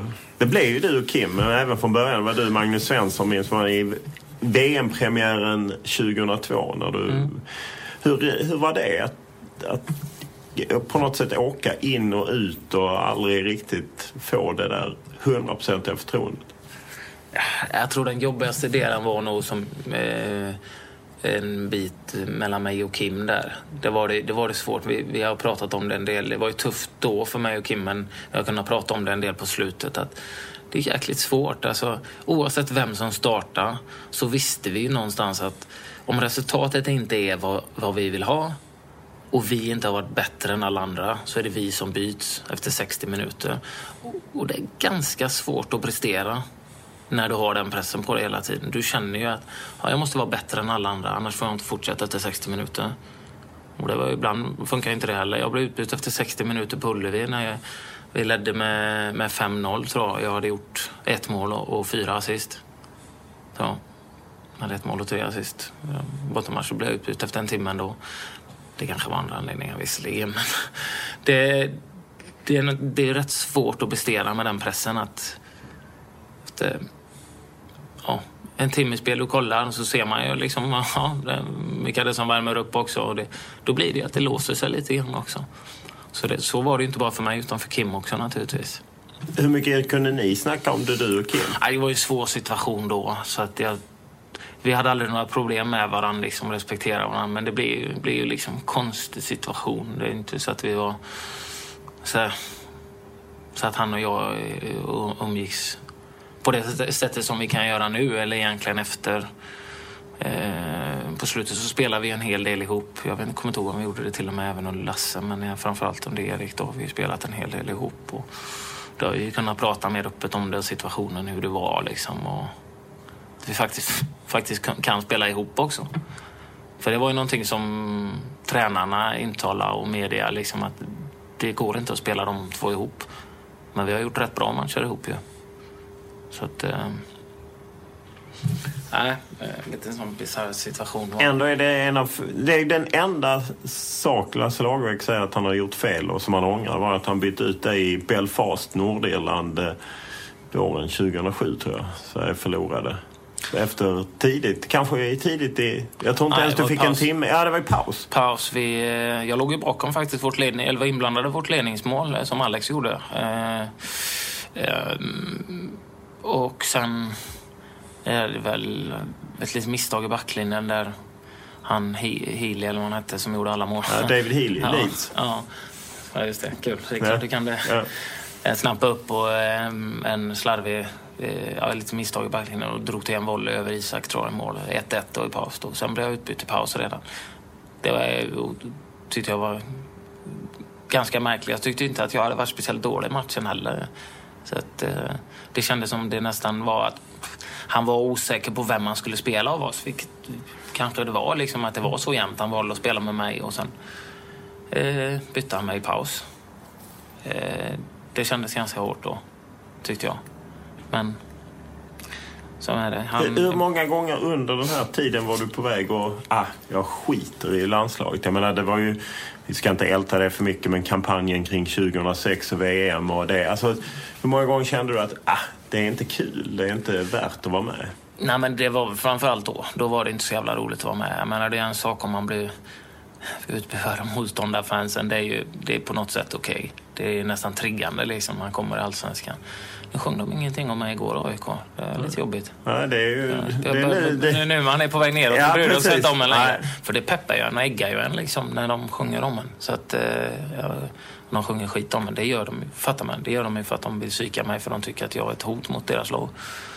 Det är så jag intalar det i alla fall. Så jag tycker det är rätt, rätt kul när de gör det. Men eh, när ens egna supportrar, alltså man kom, efter den Trinidad Tobago-matchen, när man kommer ut på Missnöjd naturligtvis. Jag, precis som hela laget, var dålig. Eh, vi fick absolut inget sånt resultat som vi ville ha.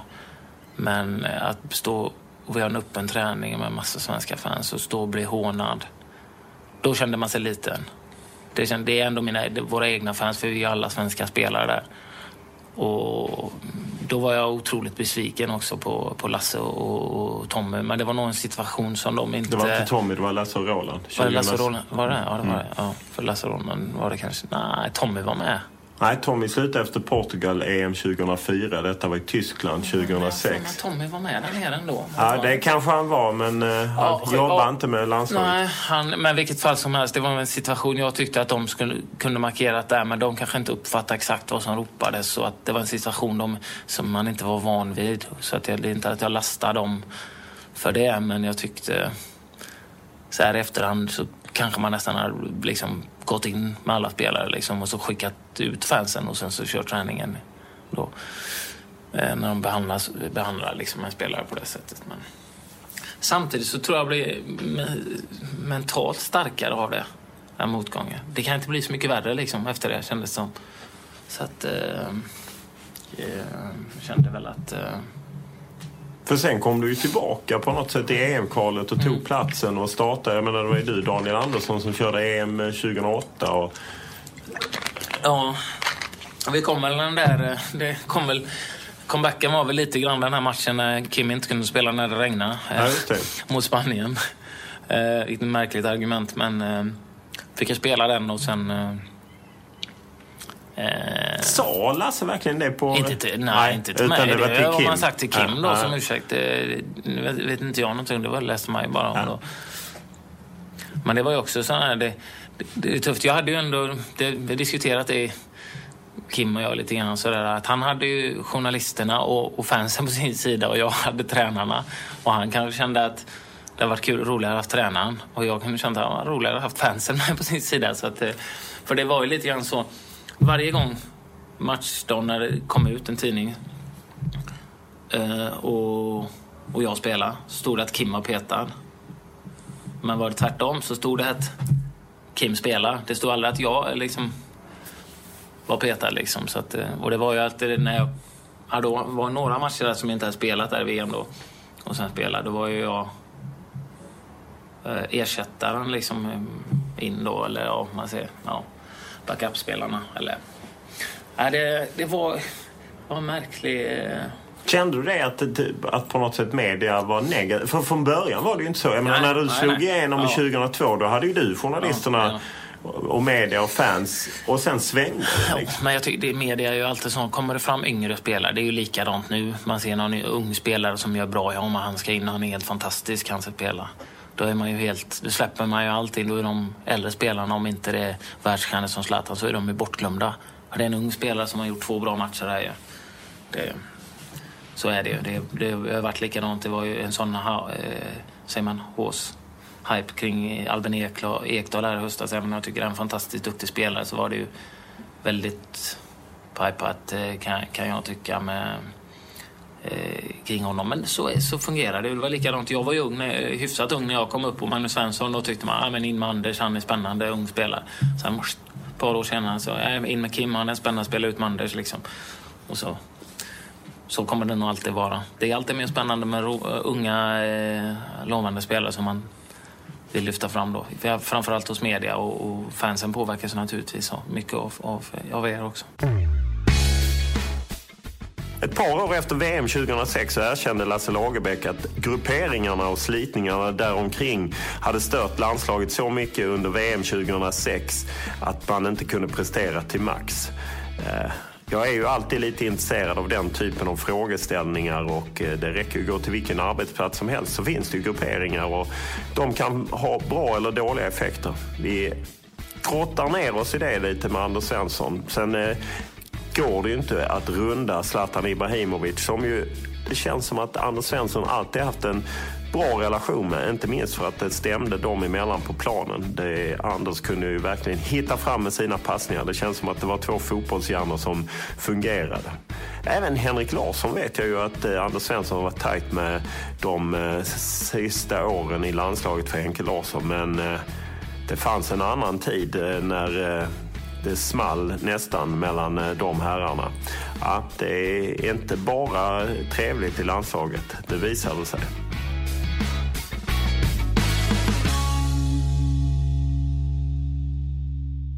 En sak som är svår att komma runt med landslaget är ju Zlatan Ibrahimovic som ju är sån stark eh, ledare och jag menar mycket kretsar kring honom. Han eh, sätter någon slags prägel på, på landslaget och väl även på Erik. Du som har... Nu vet jag ju att du kanske inte kan säga allt eftersom det som är i gruppen ska stanna i gruppen. Men hur upplever du det? Att är det så negativt att han är så stark och att han på något sätt... Han har ju mycket större lyskraft än vad Erik Hamrén har. Nej, jag tycker inte det är några problem. Jag menar, han är den största vi någonsin har haft. Och, eh, det är ju bara liksom utnyttja honom eh, så mycket som möjligt, höll på att säga. Men, eh, måste hitta det, det som handlar om att hitta en, en bra miljö för honom, framförallt på plan. Tycker jag. Det är det, det, det, det som är det svåra. Och han har gjort bra, liksom bra matcher och sådär och varit, gjort mycket mål och, och skapat mycket poäng och situationer. Samtidigt så, så tror jag att vi som lag behöver bli bättre med honom. Och då ty tycker jag att vi behöver spela på ett lite annorlunda sätt. Hur har du spelat med honom för att maxa? Problemet blir ju att eh, Zlatan är Zlatan. Han har sin spelstil och du ska inte ändra honom. Eh, du ska anpassa laget efter honom. Eh, och det gör vi inte riktigt. Om du tittar på eh, som vi spelar nu så blir det, har du ju, när vi har boll så vill Zlatan vara tia. Och det ska han få vara. Men när motståndaren har boll så vill han vara nia för han vill inte jättegärna eh, komma ner på mitten och hjälpa till eh, och försvara. Vilket innebär att Johan ska vara nia när vi har boll. Elmander är de som har spelat där mest. Och löpa. Sen ska han vara nere och hjälpa mittfältet när motståndaren har boll, vilket är fullständigt omöjligt. Johan springer jävligt mycket, men det är ingen som klarar det. Och eh, därav tycker jag att vi ska spela med tre centrala mittfältare, två yttrar och, och Zlatan i en fri roll. Och vill han gå i djupled så ska han göra det. Vill han komma ner på mitten ska han göra det. Då går yttrarna och någon av de innermittfältarna också i djupled istället. Men var det inte så, Så man får motrörelse. Erik började spela med då när Ola Toivonen låg eh, Mm. bakom Zlatan? Sen är ju Ola är ju också en spelare som egentligen söker samma yta som Zlatan, så då har du ju det problemet då. Eh, kanske att du ska ha en mer... Eh, säger jag inte att han ska in i, i landslaget, men en Rodén som vi har i Elfsborg som spelar ofta centralt. Som, han drar iväg och skapar ytor för andra. Du behöver en spelare som... Du kan ju inte ha tre centrala mittfältare som ingen som vill trampa iväg om du har Zlatan framför. För Zlatan kommer ju röra sig för att få boll och röra sig i den här ytan. Ibland går han i djupled. Han gör det ofta smart och bra och gör ofta mål om han får bollen, som Österrike. Ehm, men eh, det är ju det. Kommer han ner så måste någon annan trycka av. Annars blir det kompakt. Det blir ganska lätt för motståndarna att försvara sig. De kan göra det ganska trångt och då blir det mycket lättare för dem att vinna boll. Så att eh, det är viktigt att du får motrörelser. Antingen att du har yttrar som hotar väldigt, väldigt mycket i djupled där Zlatan kan få emot den och sätta sina blindpassningar som man gör. Du får en inne mittfältare, en av de tre som också går väldigt mycket i djupled. Så Zlatan får sin fria roll, om du förstår vad jag menar. Ja. Så att du får rörelse eh, runt omkring honom, men du får ändå tre centrala mittfältare. Det tror jag är, det, så måste vi spela och tittar på de spelartyper vi har så är det ju okej yttrar. Vi kanske inte har jättemånga eh, Av den typen? av den typen, de här eh, Robin-typen liksom. Eh, Det finns ju ändå, Alex har ju speed och kvalitet. Jim, Alex, Jim eh, Ka- Ka- Kacaniklic. Kacaniklic. Ja, Ja. Eh, Du har Jimmy Durmaz som har fart. Sebastian Larsson som kanske är mer en smart ytter, men han är han är faktiskt snabbare än man tror. Man tror inte att han är spelsnabb, men han, han, är, han är jävligt kvick. Och eh, sen är han ju mer en spelande ytter kanske. Men eh, kan ju också spela en av de tre centrala, men eh, mm, kan också vara ytter i en match där vi för den. kan komma in i mellanrummet och ytterbacken. Jag vill ju att man ska gå upp med ytterbacken också. Inte sällan eh, när man eh, när vi i media bevakar er så kan det bli att det skrivs om grupperingar i landslaget och liknande. Och ofta när det skrivs så förnekas det att nej, det finns ingenting, här är alla tipptopp. Och sen så ett, två år senare så kan det ofta läcka ut ett exempel, eller eh, då bekräftar ju till och med Lasse Lagerbäck att det var mycket sprickor i, i truppen under VM 2006. Hur, hur mycket sånt är det och hur mycket påverkas man av det som lag och prestation om det finns gnisslingar i en trupp? Men grejen är alltså, det är bra grupperingar, men det, det beror på, alltså alla umgås ju inte med alla hela tiden. Det är vissa som har samma intressen och är lik, likasinnade personer. Så att man umgås ju med dem man är, trivs bäst med och som man är mest lik kanske, som man tycker mest om att umgås med. Och det kanske inte är alla. Man kanske är i grupper om fyra, fem, liksom... Eh, Jo, nej det förstår jag. Men hur Men, mycket eh, påverkar det? Hur mycket blir det gnisslingar? Det, det är ju inget problem.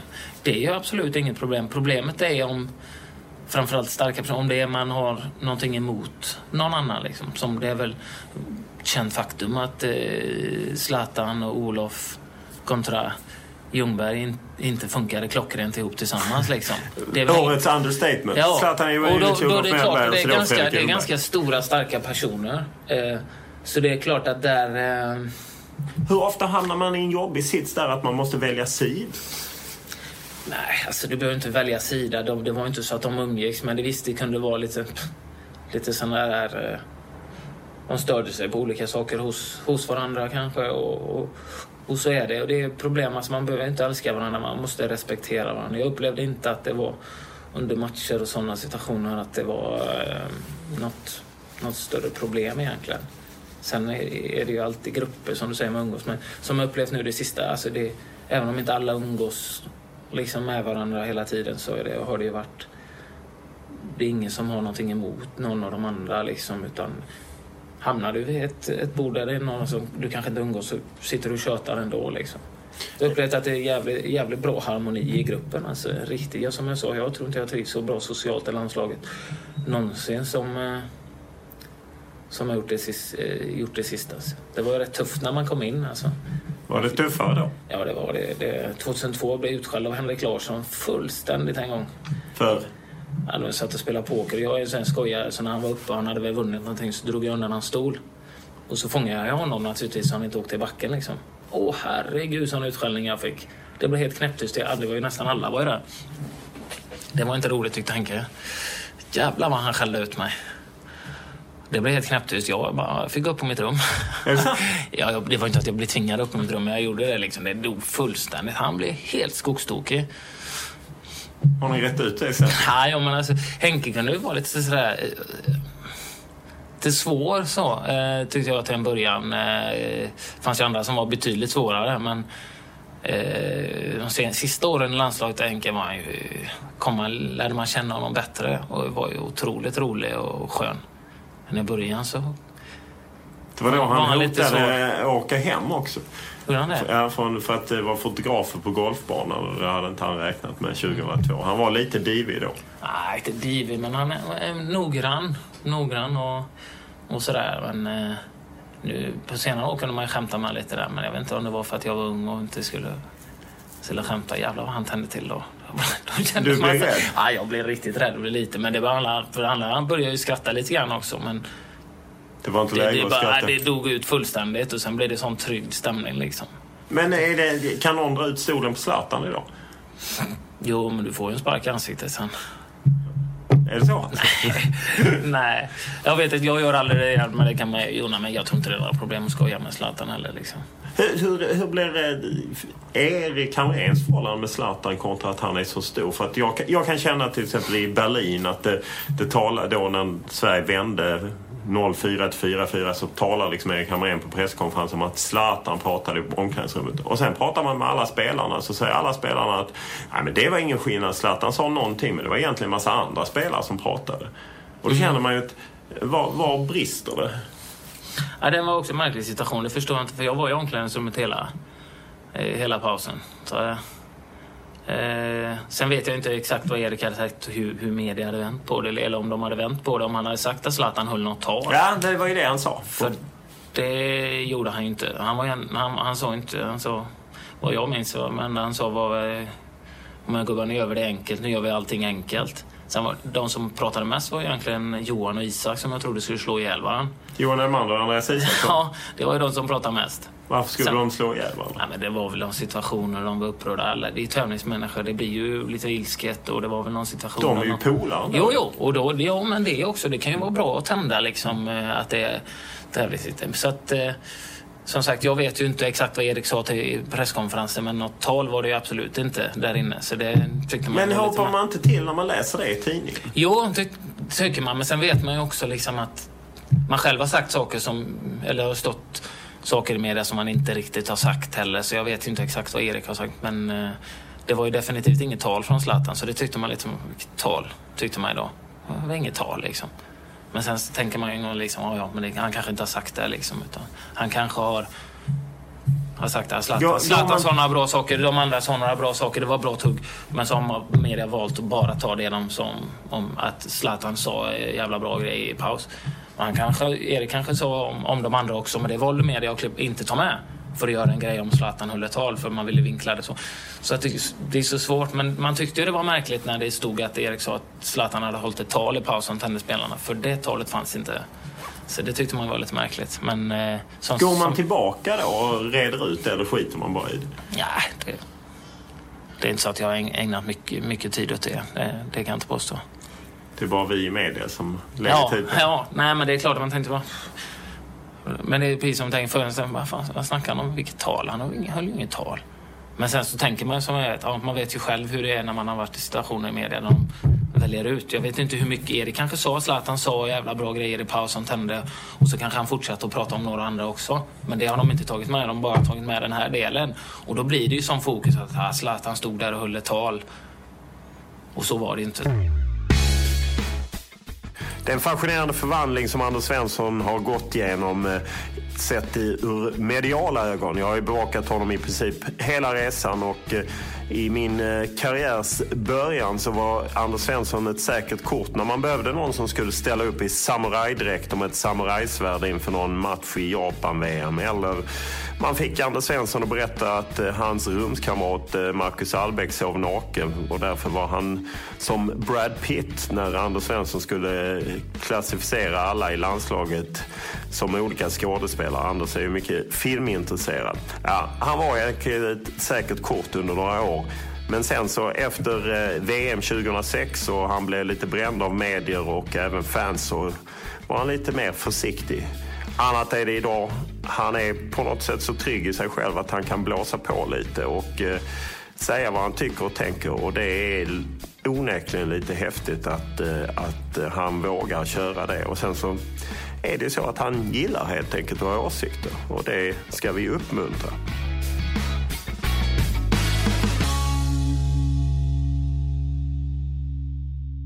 Har ditt förhållande med media varit? För det känns som du har haft den klassiska utvecklingen när du slog igenom. Allt var mm. positivt, gjorde mm. du massa media. Sen blev du mm. på något sätt bränd och då gick du lite i, i radioskugga. Ja. Och sen har du på något lite kommit tillbaka fast med kanske en annan trygghet och en viss ja. integritet.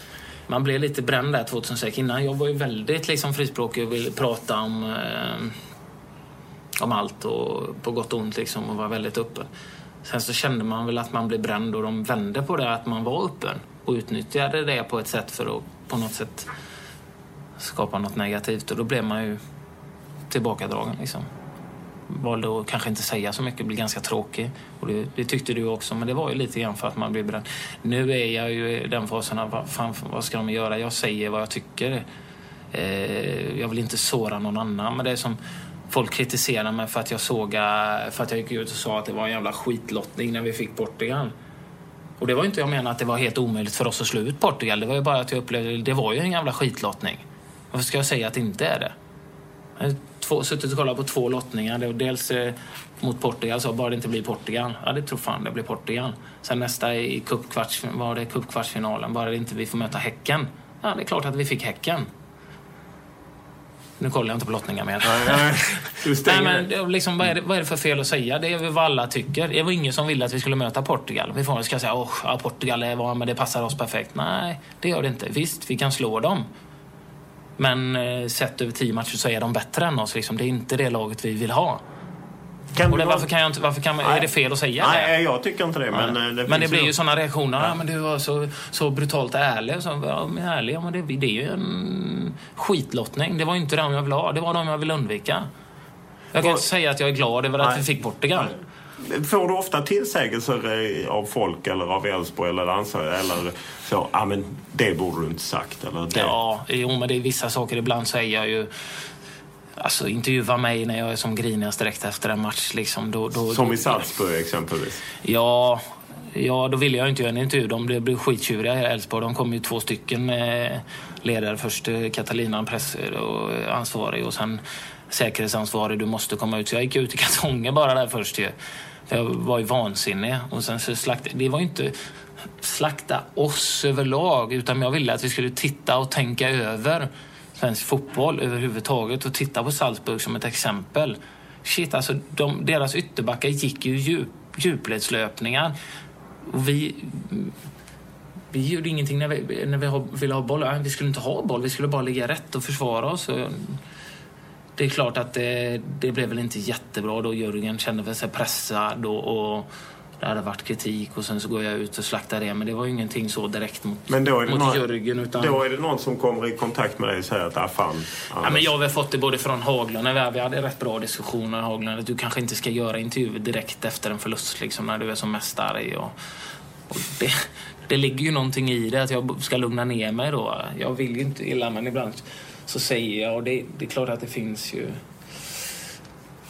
finns ju sanning bakom det men ibland så kanske jag säger för mycket då.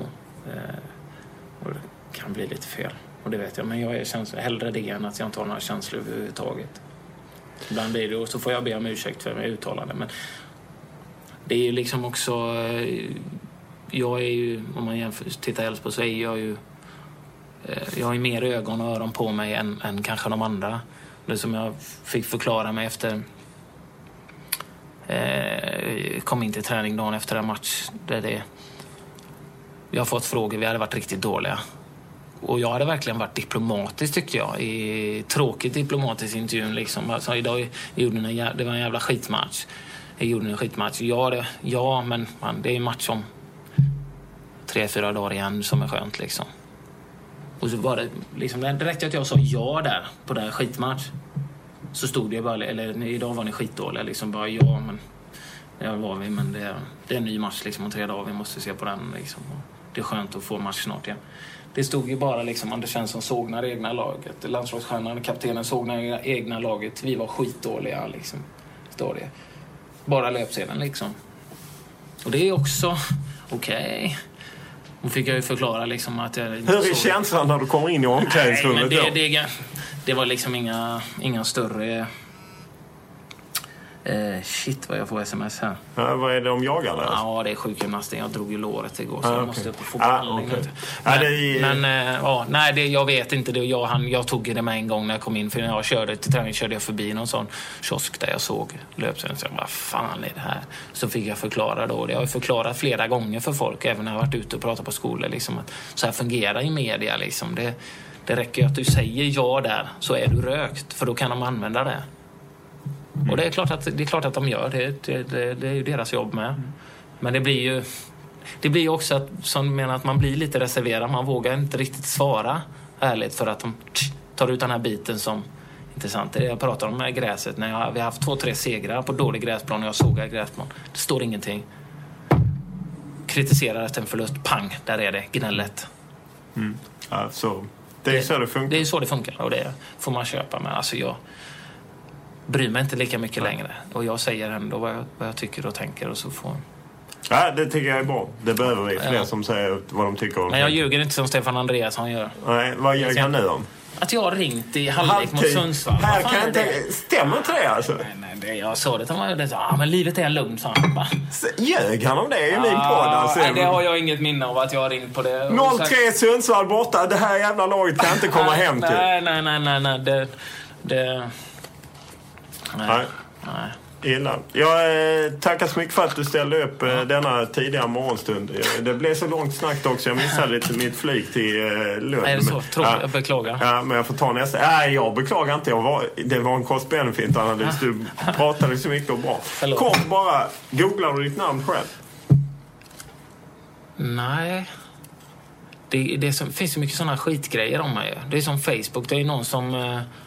Eh, det finns ju någon där ute som har en sida som inte är el, elaka på något sätt men som är inlägg. Som Anders Svensson, jättemånga kompisar, för jag har inte Facebook. Men det är någon som utsäger sig för att vara mig. Hur, fan, hur, kan man göra det? Är det roligt ens att göra det? Ja, och det är liksom inte att, han, inte att han lägger ut några plojgrejer och skit, utan han är helt seriös och låtsas vara mig. Det är så märkligt. Och det är, nej men alltså går man in, om jag söker på mig som jag har inte gjort men andra har gjort det så finns det ju massa sådana bara påhopp och skit och så det, det orkar jag inte bry mig Då är du inte inne på Flashback heller? Som är liksom eh, Googles bakgård där det bara står skit? Ja, nej, nej. jag vet, det vet, sånt vet jag inte ens vad det är. Nej, nej jag går inte in och det är såna här...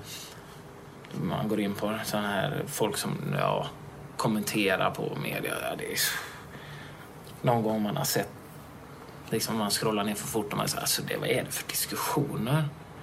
Folk, det, det är märkligt men det... Var någon... Fegt också tycker jag. Alltså, ja. Det är lite grann som nu när man bor i villaområde när det är folk som anonymt klagar över någonting. Man har ställt eh, soptunnan på fel eh, ställe eller någonting. Kom och prata med mig, säg istället.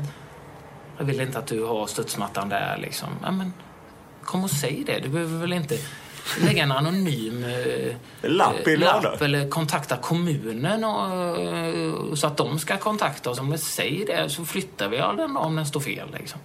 Mm. Är, det så att de eh, gillar inte ens Det händer inte mig, men det är vänner hemma. Ah, okay. Men det, det, är helt ofattbart. Ja. Ja, det... ja, den står en meter in på, på den marken. Den, det är utanför din tomtgräns där. Bara, Jaha. Men det är ju ingen som är där liksom. Det, det stör det dig så? Ja. Man får inte ha den där. Nej. Men du kan, kan du inte komma och säga det till mig om du stör dig på det? Ja, enklare att lämna en lapp. Ja, ja, det är fegt. Mm. Kom och säg det i ansiktet. Mm. Liksom, jag skulle uppskatta om du, inte, om du inte har den där, för det, det får du inte ha. Det är inte din mark. Nej, nej, okej. Okay. Jag håller inte med dig, men jag får respektera det. Men det här fega liksom... Det är, nej, det är, det är det har jag svårt för. Sista, var det någon fråga du saknade? Nej, det tror jag inte. Ja, vi har ju pratat lite grann om det här med... Vi pratat mer om landslaget visserligen, men jag kanske hålla, hålla mig lite lugn. Där. Vad är det? Nej, nej, jag tycker det... Jag har haft fantastiska... Eh, eh, fantastiska år med landslaget. Jag är otroligt stolt över det. Så att, eh, jag har inget, eh, sen är det en del förändringar, men det är inte bara där, men även i svensk fotboll som, som jag tycker att vi ska göra. Men vi har varit inne lite på det.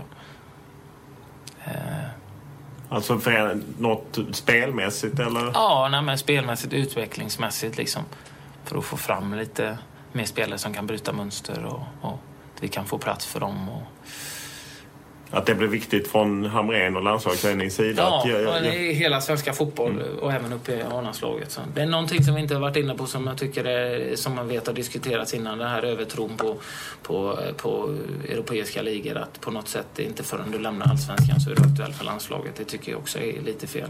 För vi har ju spelare här nu i allsvenskan som är unga spelare som definitivt är, bör vara aktuella för landslaget. Eh, Medan spelar man i, i ett mittenlag i, i Turkiet till exempel, bara för att man har lämnat Sverige och spelar där, de lagen är inte bättre än Nej, för det, Håkan Mild var ju inne på det ja. att han menade att dels finns kvaliteten, sen sågar man ju på något sätt allsvenskan genom att inte. Och så mm. gör man som Mattias Ranege, att man gör ett mål för Udinese mot Milan, pang, så är man med i mm. landslaget. Mm. Inget illa mot Mattias Ranege, men han kanske borde varit med tidigare. Och det finns ju andra sådana exempel. Ja, det finns det och det, där tycker jag, där tycker jag vi, vi är lite det är lite, vi är lite snett på det. det nedvärderar vi allsvenskan. Jag säger inte att allsvenskan är to eh, topp, men alltså, jag menar, du ser, vi har ju spelat bra mot bra lag ute i Europa. Eh, åkte precis ut mot Celtic. Eh, eh slog Lazio hemma. Eh, spelade hyfsat jämnt mot Napoli när de var som bäst nästan. Eh, även om de var klart bättre än oss. Alltså det, vi nedvärderar allsvenskan lite grann. Eh, titta på, på, på liksom, det finns, finns ju många spelare. Jag tycker ju AIK har ett par riktigt spännande spelare som är unga. Quaison, eh, Bahoui, eh, som jag tycker är riktigt duktiga och kan bli spännande. Och de, eh, eh Niklas Hull som vänsterback är unik nästan. Även om jag tycker Martin Olsson är jävligt bra. Men den speeden och den uthålligheten som Niklas har där eh, är en framtid så som jag vill att fotboll ska spelas liksom, som vänsterback. Det, det finns många spelare jag tycker vi har en övertro till de här spelarna som, som, eh, som är ute och lyckas. Liksom. Det, i, i, jag har svårt att se att eh, de här mittenklubbarna i, i Turkiet är så mycket bättre än allsvenska ja, Eller Holland eller... Ja. ja. Men är det då, tycker du att det var lite dumt att man gjorde så med de här landskamperna nu? Att man inte kan ta ut allsvenska spelare? Nej, men det, det, är väl inte så mycket att göra åt. Men jag tycker ändå att det är inte så att det har varit bara nu, utan det har varit innan också. Spelare som, eh, som är, har eh, landslagsmässiga kvaliteter liksom. Men du, du måste på något sätt ut. Det är ju nästan Erik sagt också, liksom att så jag lämnar för att ta dig in i landslaget. Jaha. Så då, det, då, det är spelare som kanske är sämre. Om du tar, skulle jämföra, ta en som eh, vi kan säga Quaison då, liksom, en spelare som egentligen är lite sämre än honom på hans position, men lämnar och tar plats i en mittenklubb i Holland eller Turkiet och så spelar, då är han helt plötsligt ljusår före Quaison. Vilket är fel, tycker jag. Bra, då fick vi den också. Ja. Så lycka till med låret och cupfinal. Ja. För första gången i poddens korta historia så var det en person som saknade en fråga. Ja, det imponerar. Det kändes som att hade inte massören legat på med sms så hade jag och Anders Svensson kunnat sitta där hela fredagen på våning 17. Jag skulle ju förvisso också iväg på annat men eh, det känns som att eh, Karl-Erik Nilsson och kompani borde ta kontakt med Anders Svensson för han har mycket bra idéer och bra tankar och det gäller att våga inkludera sådana personer. Eh, här i podden är vi alltid inkluderande. Vi tar gärna in folk som har egna idéer och tankar. Eh, podden rullar vidare. Nästa vecka blir det också landslagsbesök. Då blir det, eller ja, semilandslagsbesök. Då blir det Jonas Olsson, eh, mittbacken i West Bromwich som eh, ju inte är med i landslaget just nu men har varit tidigare. Vi ska bland annat snacka lite om politik och sådana saker som ju Jonas Olsson gillar. Annars hittar ni podden med de andra avsnitten med allt från Jonas Eriksson, Pia Sundhage, Henrik Rydström, Bosse Lundqvist, Håkan Mild, Eh, finns på Feedburner och det finns på eh, Podcaster och det finns på fotbollskanalen.se och via min Twitter, Olof Lund, eller Instagram, Olof Lund, eh, LUNDH är det ju, så hittar ni fram dit, hoppas jag. Det borde inte vara omöjligt att manövrera sig fram till podden Lund, eller NDH, för att kunna ta del av eh, de andra avsnitten. Och kom gärna med kritik, feedback, beröm, frågor, annat eller gästförslag eh, så ska jag jobba så hårt jag kan för att lösa dem.